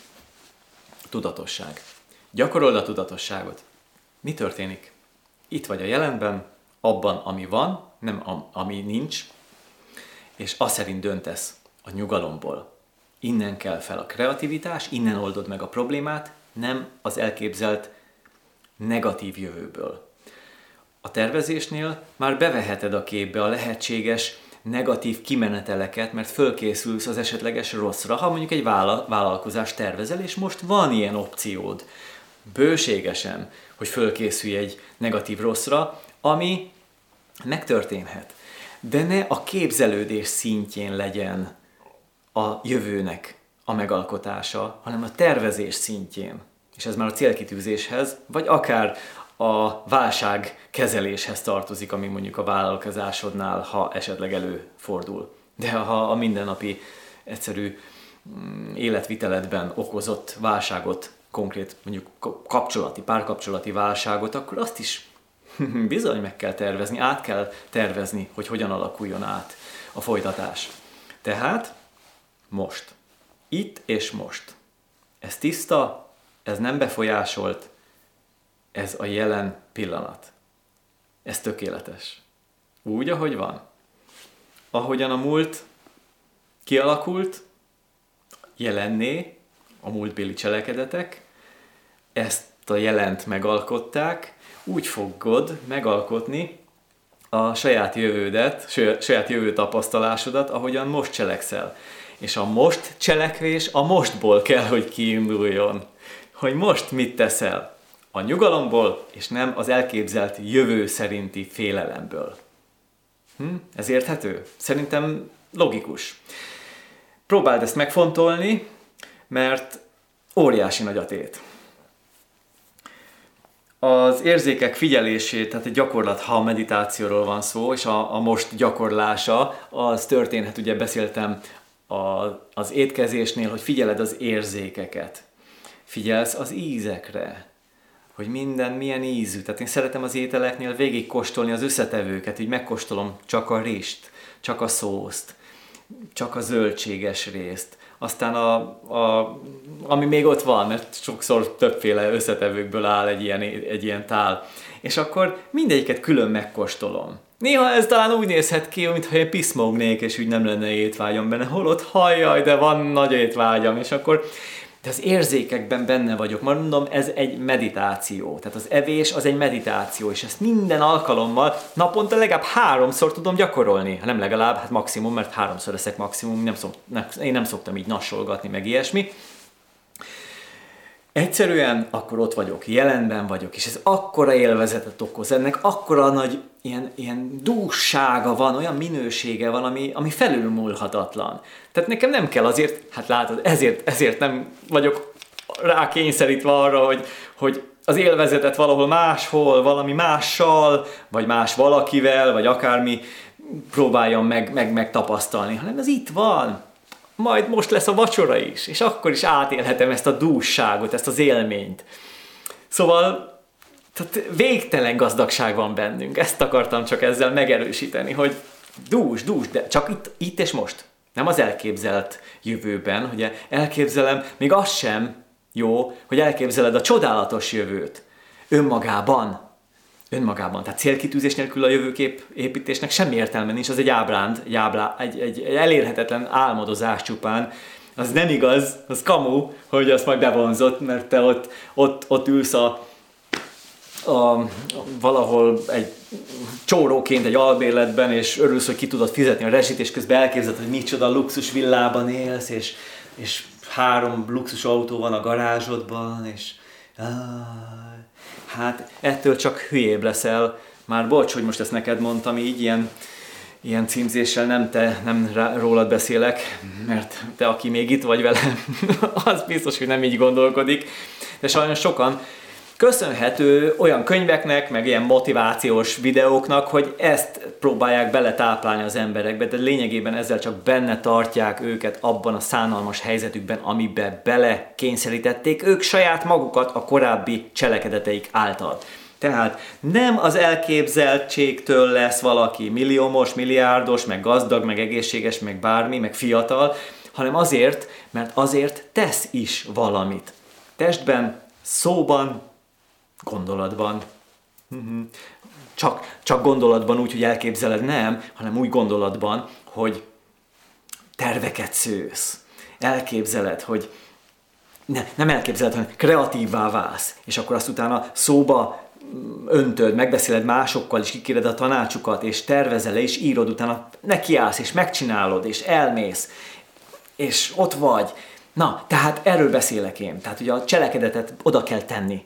Az nem működik, hogy csak úgy leírom, és akkor elteszem, és majd néz, megnézem egy év múlva, és akkor, azt, és akkor rá, rá eszmélek, hogy jaj, hát ezeket mind megvalósítottam. Tehát ezek, ezek jó pofa dolgok, ilyen ötletekkel el lehet adni így ilyen jó kis piros címsorral, vastagon ilyen tréningeket, amik arról szólnak, hogy hogyan legyél gyorsan gazdag még ma. Hát, nem tudom, hogy meddig lehet megetetni az embereket ilyesmivel. Úgy nézem, jelenleg még igen nagy az étvágyuk. És engem ez, bevallom őszintén, felpaprikáz. És ezért szoktam néha alaposan bokán rugni azokat, akik szóban nem direkt megnevezve, de úgy megcímezve az olyan jellegű, mondjuk motivációs trénereket, akik nagyjából ezen a szinten vannak, hogy idáig jutnak el, hogy maximum azt mondják, célkitűzés szintjén érd le, és akkor majd megvalósul, meg képzeld el, és akkor majd ott lesz. Aki rajta most nevet, az csinálja azt. Aztán mondjuk egy-két év múlva én szívesen várom vissza, és akkor esetleg megbeszélhetjük a hogyan továbbot a másfajta módon is, ami jobban működik, bevált, legalábbis nekem. Na, tehát akkor még mielőtt a célkitűzésre rátérnénk, mert arról is beszélnünk kell, azért még itt vagyunk a meditációnál, ami a mostba kell, hogy minket benne tartson bele, hozzon először is, mert abból nagyon könnyű kimozdulni, mert nem abban vagyunk. Tehát az, az életmódunk, ez a pörgés, az nem arra kondicionált minket, hogy nagyon megéljük a mostot. Nem, sajnos nem. Ott mindig, mindig valahol másról vagyunk. Az érzék kielégítésben vagyunk benne, nagyon intenzíven, és nem éljük át olyan tudatosan, amilyen tudatosan átélhetnénk egyébként, és az is a meditációnk részévé válhatna, de nem, mert mindig vágyunk a következőre, és a jobbra, és a többre, és a másra. Ez működik. Ez működik. Ez, ez, ez pörgetés, ez hajtja a világot. Hát persze, hát ez is része annak, hogy ide jutottunk. Az értékrend, ugye? Ez mindig előkerül. Szóval benne lenni csak a cselekvésben. Ez, ez lényegében a zen buddhizmusnak az egyik fő tanítása, hogy amit csinálsz, csak azt csináld. És akkor ez nem csak az, hogy most figyelem az ételnél az ízeket, és utána az elégedettségben időzöm. Mert amikor megettem az ebédet, akkor utána még úgy, hmm, jó benne lenni abban az érzésben, hogy jól laktam. De utána elmegyek vécére. Aztán elmegyek, lehet, hogy gyomlálni ki a kertbe. Akkor takarítok itt a lakásban. Akkor iszom. Akkor teszem ezt, teszem azt, öltözködök, stb. stb. tisztálkodok, minden. Ezek a cselekvések és végtelen számú cselekedeteink vannak, Ezeket mind a meditációnk tárgyává lehet tenni. Azáltal, hogy amit csinálunk, csak azt csináljuk. Ez mit jelent? Ez azt jelenti, hogy miközben takarítom a lakást, közben nem azon gondolkodom, hogy majd a videó felvételen miről kell beszélnem, nem, nem, hanem összpontosítok mondjuk a porszívóra, ahogy húzom, takarítok. Benne vagyok a mozgásban, megfigyelem a mozgást, figyelek, ott vagyok, jelen vagyok. Amikor megiszom a pohár vizet, hmm, akkor benne vagyok az ivásban. Akkor én vagyok az ivás. Én, az érzékek. Hát ez olyan vízízű, de imádom. És ahogy lemegy a víz, és akkor ezt érzem. Benne vagyok ebben a folyamatban benne lenni a folyamatban. Ez így még jobban hangzik, mert egy folyamat az életünk, nem egy fix pont, hogy itt vagyok, és ha valaki unatkozik, akkor olyan, mintha nem történne semmi vele az életben, hát akkor is történik, elég sok minden. Például szenved az unalomtól, és akkor az is egy folyamat. Aminek előbb-utóbb vége lesz, mert jön valami izgalmas dolog, vagy előbb-utóbb úgyis vége lesz az életnek, akkor majd addig tartott legfeljebb. De a lényeg, hogy akármit csinálok, az az én meditációm, ez egy tudatos folyamat. A tudatosságot kell gyakorolni. Oké? Okay? Erről most nem beszélek többet.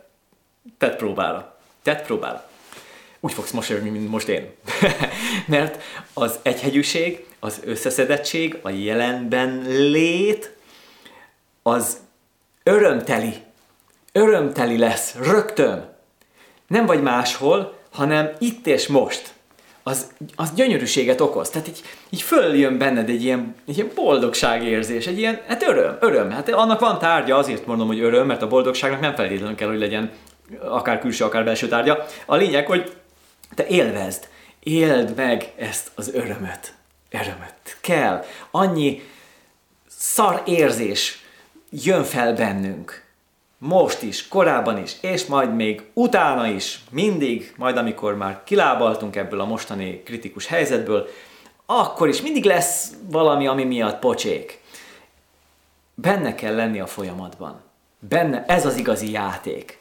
Hogy hogy tehát a tudatnak a játéka, hogy, hogy hozzuk vissza, hozzuk vissza a jelenbe, a mostba. Ez itt és most van. És most. És most. És ez élvezetes. Én most itt vagyok. Már vágyom ki a kertbe, de csak azért, mert hogy most példaként fölhoztam, mert imádom amúgy is a kertészkedést. De itt vagyok, és én ezt most nagyon élvezem. Ez a lényeg, hogy ezt én nagyon tudom élvezni. Azt a pillanatot, amiben benne vagyok. És ez nem megy mindig, ezt is gyakorolni kell. Mert kizökkenthet ez, kizökkenthet az. Én például utálom a határidőket, ha el kell menni valahonva mondjuk bevásárolni, mert megbeszéljük, hogy elmegyünk bevásárolni délután, akkor érzek magamban egy kis feszültséget, már délelőtt, hogy jaj, be tudjam fejezni ezt a munkámat, amit most itt elkezdtem, mert akkor már el fogunk menni, akkor nem tudok vele foglalkozni, csak majd másnap, mert este éjszaka nem fogom bekapcsolni a számítógépet, ugye megbeszéltük, hogy este nyugalom. Tehát nekem ez például egy kihívás, hogy akkor az ilyen, ilyen közeli határidők, azok ne szabotálják a mostban levésemet, tehát hogy oda tudjak figyelni a munkámra itt még azért vannak lehetőségek a fejlődésre, számomra úgy érzem, de dolgozom saját magamon. Szóval neked mi a kihívásod ilyen téren, hogy kizökkent téged a mostból, abból a pillanatból, amiben benne vagy, amiben, tehát ugye magában a most gyakorlásában, gyakorlásából kizökkent. Miért zökkent ki téged? Hogyan? Mi, mi az, ami, ami nehézé teszi ezt a folyamatot? Így logikailag, meg így papírforma szintjén nem kéne, hogy kizökkenjünk. Abszolút nem. Mert ha én arra a határidőmre gondolok, akkor még visszatérhetek, persze hát nyilván ez a gyakorlat, hogy mindig térjek vissza arra, amit éppen csinálok. Tudom, hogy kizökkent engem, jaj, el kell majd menni, de nem baj, visszatérek, folytatom a munkát. Tehát itt a, mindig a visszatérés, a gyakorlás. Nem is a bennelevés, hanem a visszatérés, a gyakorlat. Kizökkensz, fölismered, tehát a felismerés, az, az a felismerés tudatossága, ha megvan, akkor már rendben vagy, mert akkor vissza tudsz térni. Ha nem ismered föl, hogy kizökkentél, már benne vagy egy másik sztoriban, ami a jövő, majd délután el kell mennem, és akkor most nem, nem tudom csinálni rendesen a feladataimat, és ez most feszültséget okoz, már ott vannak a negatív érzelmek, nem ismertem föl. Átélem a, a, a fiktív jövőt, a sztorit. Élem át. Negatív érzelmek, negatív cselekedetek. Mert nem, akkor nem tudom úgy csinálni a dolgomat, ahogyan kéne, ahogyan eredményes lenne. És lehet, hogy blokkolok, és lehet, hogy akkor eltérülök, akkor csinálok valami egészen más. Tehát én magamnál ezeket fölismertem, ezeket a folyamatokat, fölismerem, pontosabban gyakorlom, folyamatosan gyakorlom, és mondom, a gyakorlás a kimozdulásból való visszatérés. Kimozdulásból való visszatérés, ez a gyakorlat. Ez a jelenlét gyakorlata. Ehhez sem kell mester kézrátétele, de én azért adom. Jó, így, oké, okay, megvan, megvan, megvan. Szóval te is gyakorolhatod innentől kezdve a mostot. Most rögtön, akár. Akkor lépjünk tovább.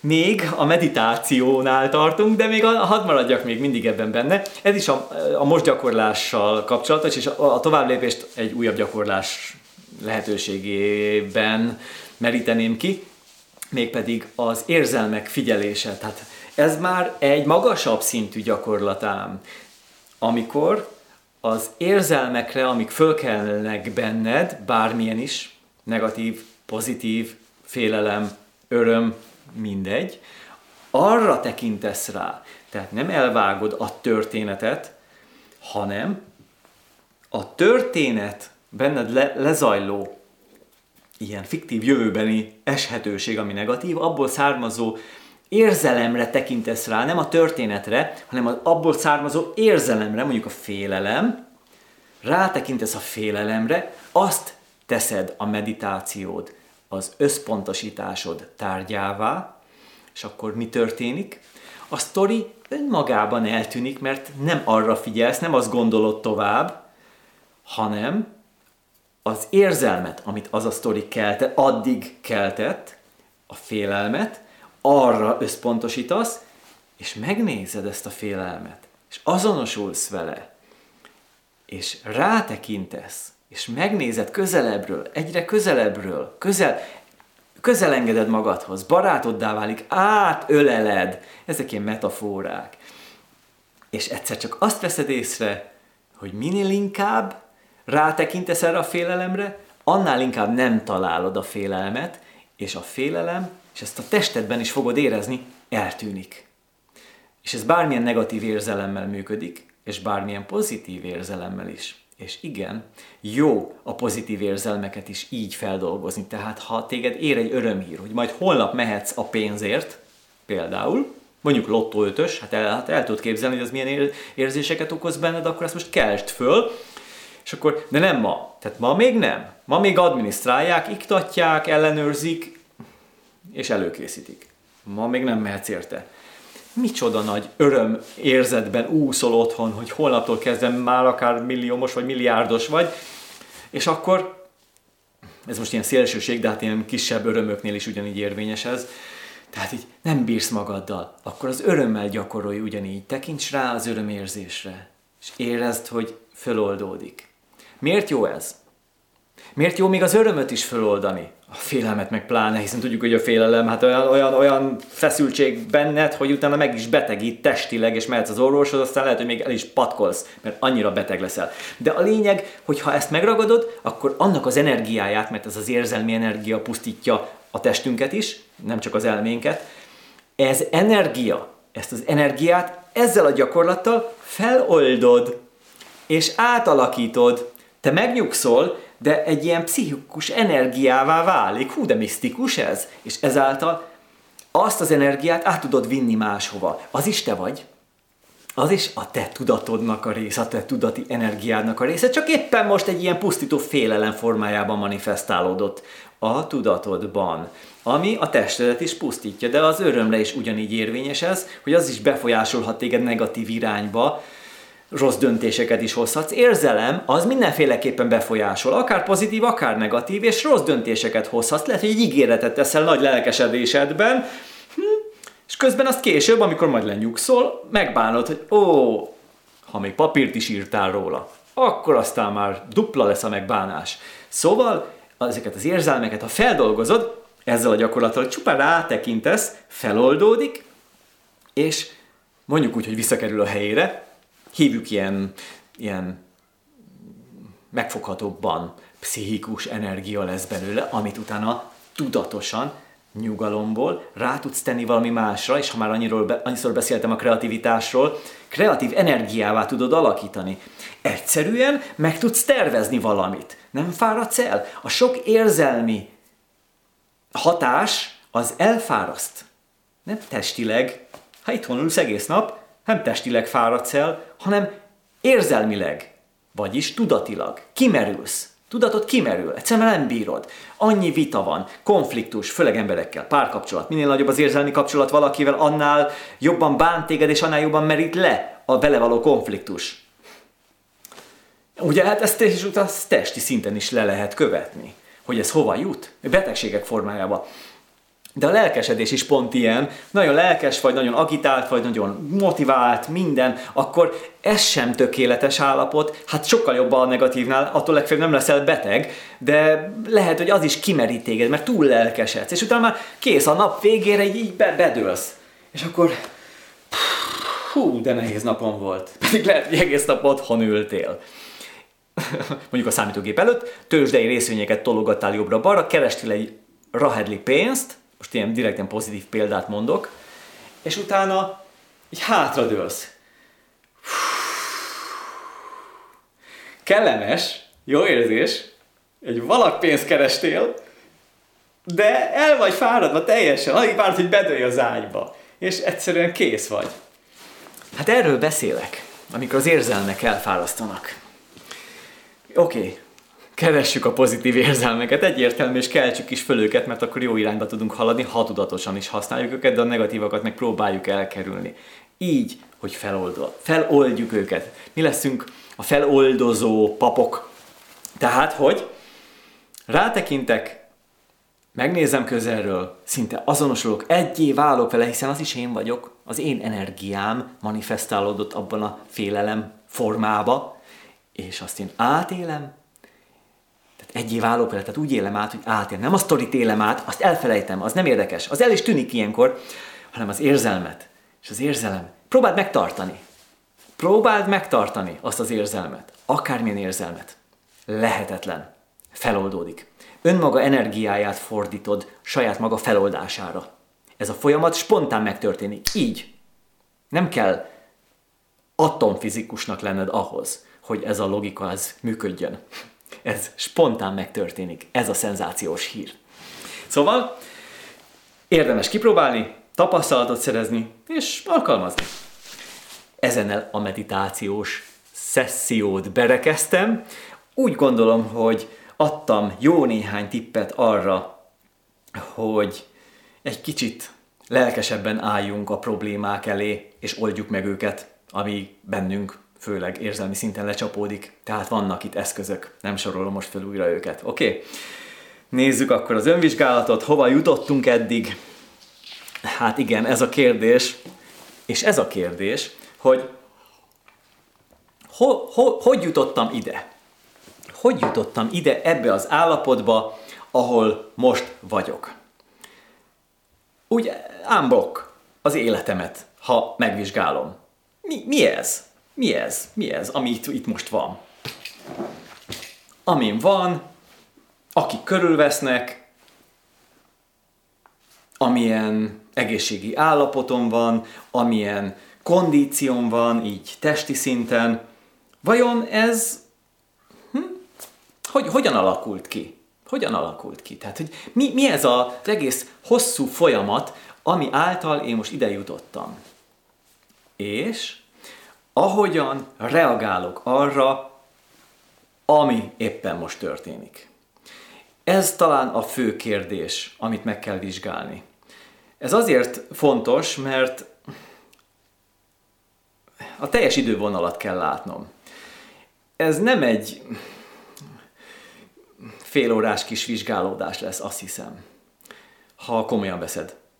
Tehát akkor itt, főleg ha van időd, most van időnk, akkor nézzük meg, nézzük meg, hogy mi ez a teljes folyamat. Hát nem most, nem most, mert most én beszélhetnék a magam világáról, annak a te szemszögedből nézve túl sok értelme nincsen, azt nekem kell megvizsgálni, mint ahogyan én ezt teszem is. Tehát akkor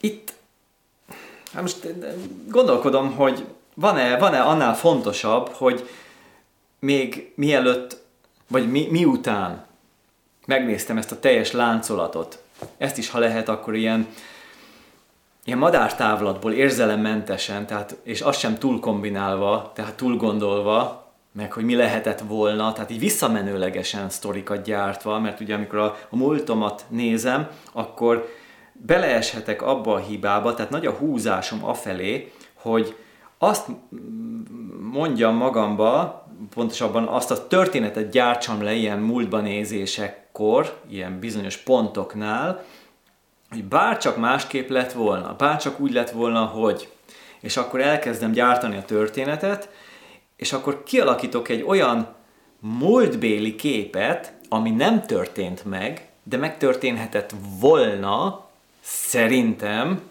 nem biztos, de szerintem, a történetem szerint mindenképpen, mert én egy professzionális rendező vagyok, és én azt elgondolom, hogy az hogy jó, hogy lett volna jó. Tehát ez a lett volna, tehát ez a múltbéli, hogyan történhetett volna című sztori, ha bennem lejátszódik, akkor az bűntudatot kelthet.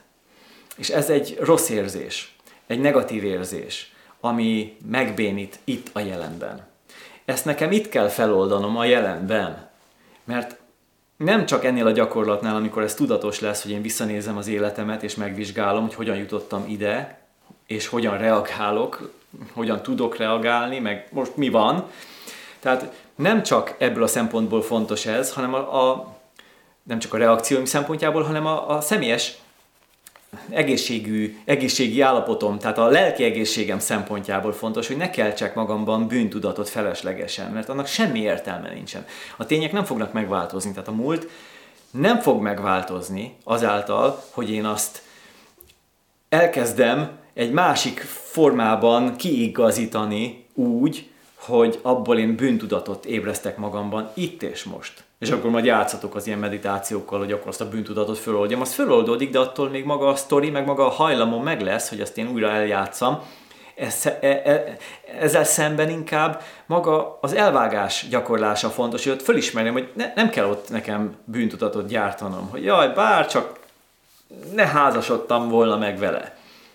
Bár csak ne álltam volna vele össze abban a vállalkozásban bárcsak, bárcsak. Tehát ezek a sok-sok bűntudatkeltő gondolat, foszlányok, ezek azok bárcsak ne lennének. szóval ez a visszatekintés, ez egy óvatosságra intő dolog. Tehát a múltat nem tudom megváltoztatni, de a múlthoz való hozzáállásomat ma meg tudom változtatni, mert ott, ami történt, az lehet, hogy fájdalmas volt, lehet, hogy nehéz volt, de lehet, hogy nagyon sikeres volt és nagyon jó döntés volt, annak nagyon kell örülni. Ezt nekem úgy kell, arra nekem úgy kell rátekintenem, tehát tényszerűen kell rátekintenem, hogy az, az ott megtörtént. Nem kell, hogy másképp, nem, nem kell most nekem úgy gondolnom, hogy az bárcsak másképp történt volna, és ezzel szemben a mostani helyzetemből rátekintve arra a múltbéli szituációra, lehetséges, hogy lesz egy átértékelésem. Tehát átértékelem mindazt, ami akkor és ott történt. Mint ahogy ezt már mondtam is példaként, hogy milyen én magam számára például mennyire nagyon jó az, hogy annó mennyi párkapcsolati kudarcom volt. És mennyire örülök ennek, hogy ma ilyen boldog lehetek a mostani kapcsolatomban, tehát ez, ez, ez, ez akkor kellett. Ott is akkor fájdalmas volt, nehéz volt, akkor nehéz volt feldolgozni, még utána is sokat fájt, és éreztem, hogy ez nehéz, aztán feldolgoztam, most pedig kifejezetten boldog, és örömteli vagyok tőle. Tehát akkor Érdekes maga a szituáció, nem? Az egész életszituáció. Hogy így tekinteni a másik irányra. Tehát, ami most történik, így válságostul úgy, ahogy van, ez akkor majd visszanézve valamikor, hmm, milyen jó lesz. És akkor hálát fogok adni magamnak, hogy igen, itt elmélyültem, és átértékeltem magamban a helyzetemet, múltamat, hoztam jobb döntéseket, új gyakorlatokat vettem be az életvitelembe át, értékeltem saját magamat, új értékrendet állítottam föl, ugye ez most nagyon sokszor előkerül így a szavam járásában, tehát hogy az értékrendemet felülvizsgálom, átalakítom, és akkor ez alapján, ez most lehet, hogy még nehéz, mert lehet, hogy még csak most jön a, a sőt, Sőt, még csak most jön a neheze, az igazán neheze, de majd később, évek múlva, visszatekintve erre az időszakra, olyan végtelen hála ébred a szívünkben, amit el sem tudunk ma képzelni. És akkor ez egy jó gyakorlat is fölvenni a jövőben élünkkel a kapcsolatot. Tehát, hogy lásd saját magadat, érezd át saját magadat, hogy igen, majd hát az a fickó majd mennyire hálás lesz azért, ahogyan én most viselkedek. És lehet, hogy most nehéz, lehet, hogy most nehéz meghozni döntéseket, és megtenni dolgokat, és átértékelni dolgokat, de meg fogom tenni az ő érdekében. mert az egy jó haver. Én jóba vagyok vele, és jóba akarok, egyre jobb viszonyba akarok kerülni vele, egyre közelebb akarok kerülni vele. Erről beszélek, amikor a személyes integritás előkerül, és az önbizalom, és az a mély belső kapcsolat magammal. Tehát az önbizalom, mint mély belső kapcsolat. Ilyen bensőséges kapcsolat. Hát nem jó? Hát ez, ez csoda, csoda. Tehát itt végül is a, a jövőmet, a múltamat összehozom itt a jelenbe. Itt, itt van, minden itt van.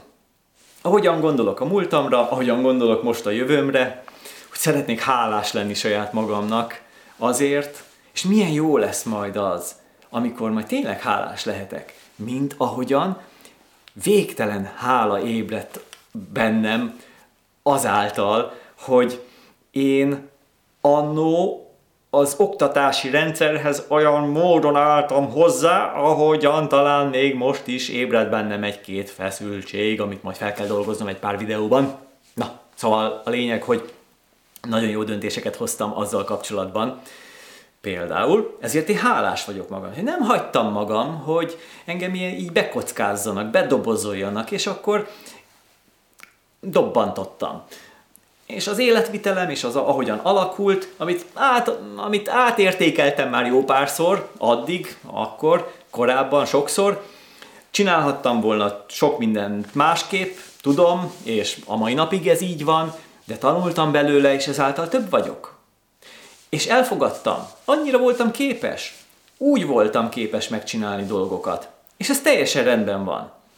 Itt az elfogadást kell gyakorolnom. Tehát, hogy én saját magamat elfogadjam, ne, nem csak a személyemet, úgy, ahogy itt most vagyok, hanem ahogyan viselkedtem korábban. Tehát itt az elfogadásnak óriási jelentősége van.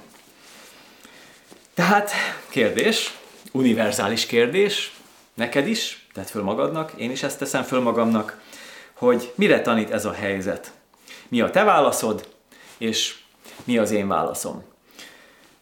Ezt kell, hogy megvizsgáljam saját magamban. A kérdés az, hogy akkor ezek alapján hogyan tovább. Hogyan tovább? Hogyan folytassuk az életünket itt ebben a nehéz helyzetben, de egyre tudatosabb helyzetben, ami ezáltal a tudatosság révén egyre B is válik. És ez a jó hír, hogy a tudatosság meghozza azt a tisztaságot, azt az érzelemektől nem befolyásolt tiszta tudatosságot, amivel ha rátekintek a helyzetemre, és rátekintek a vágyott jövőmre, akkor jó döntéseket tudok hozni.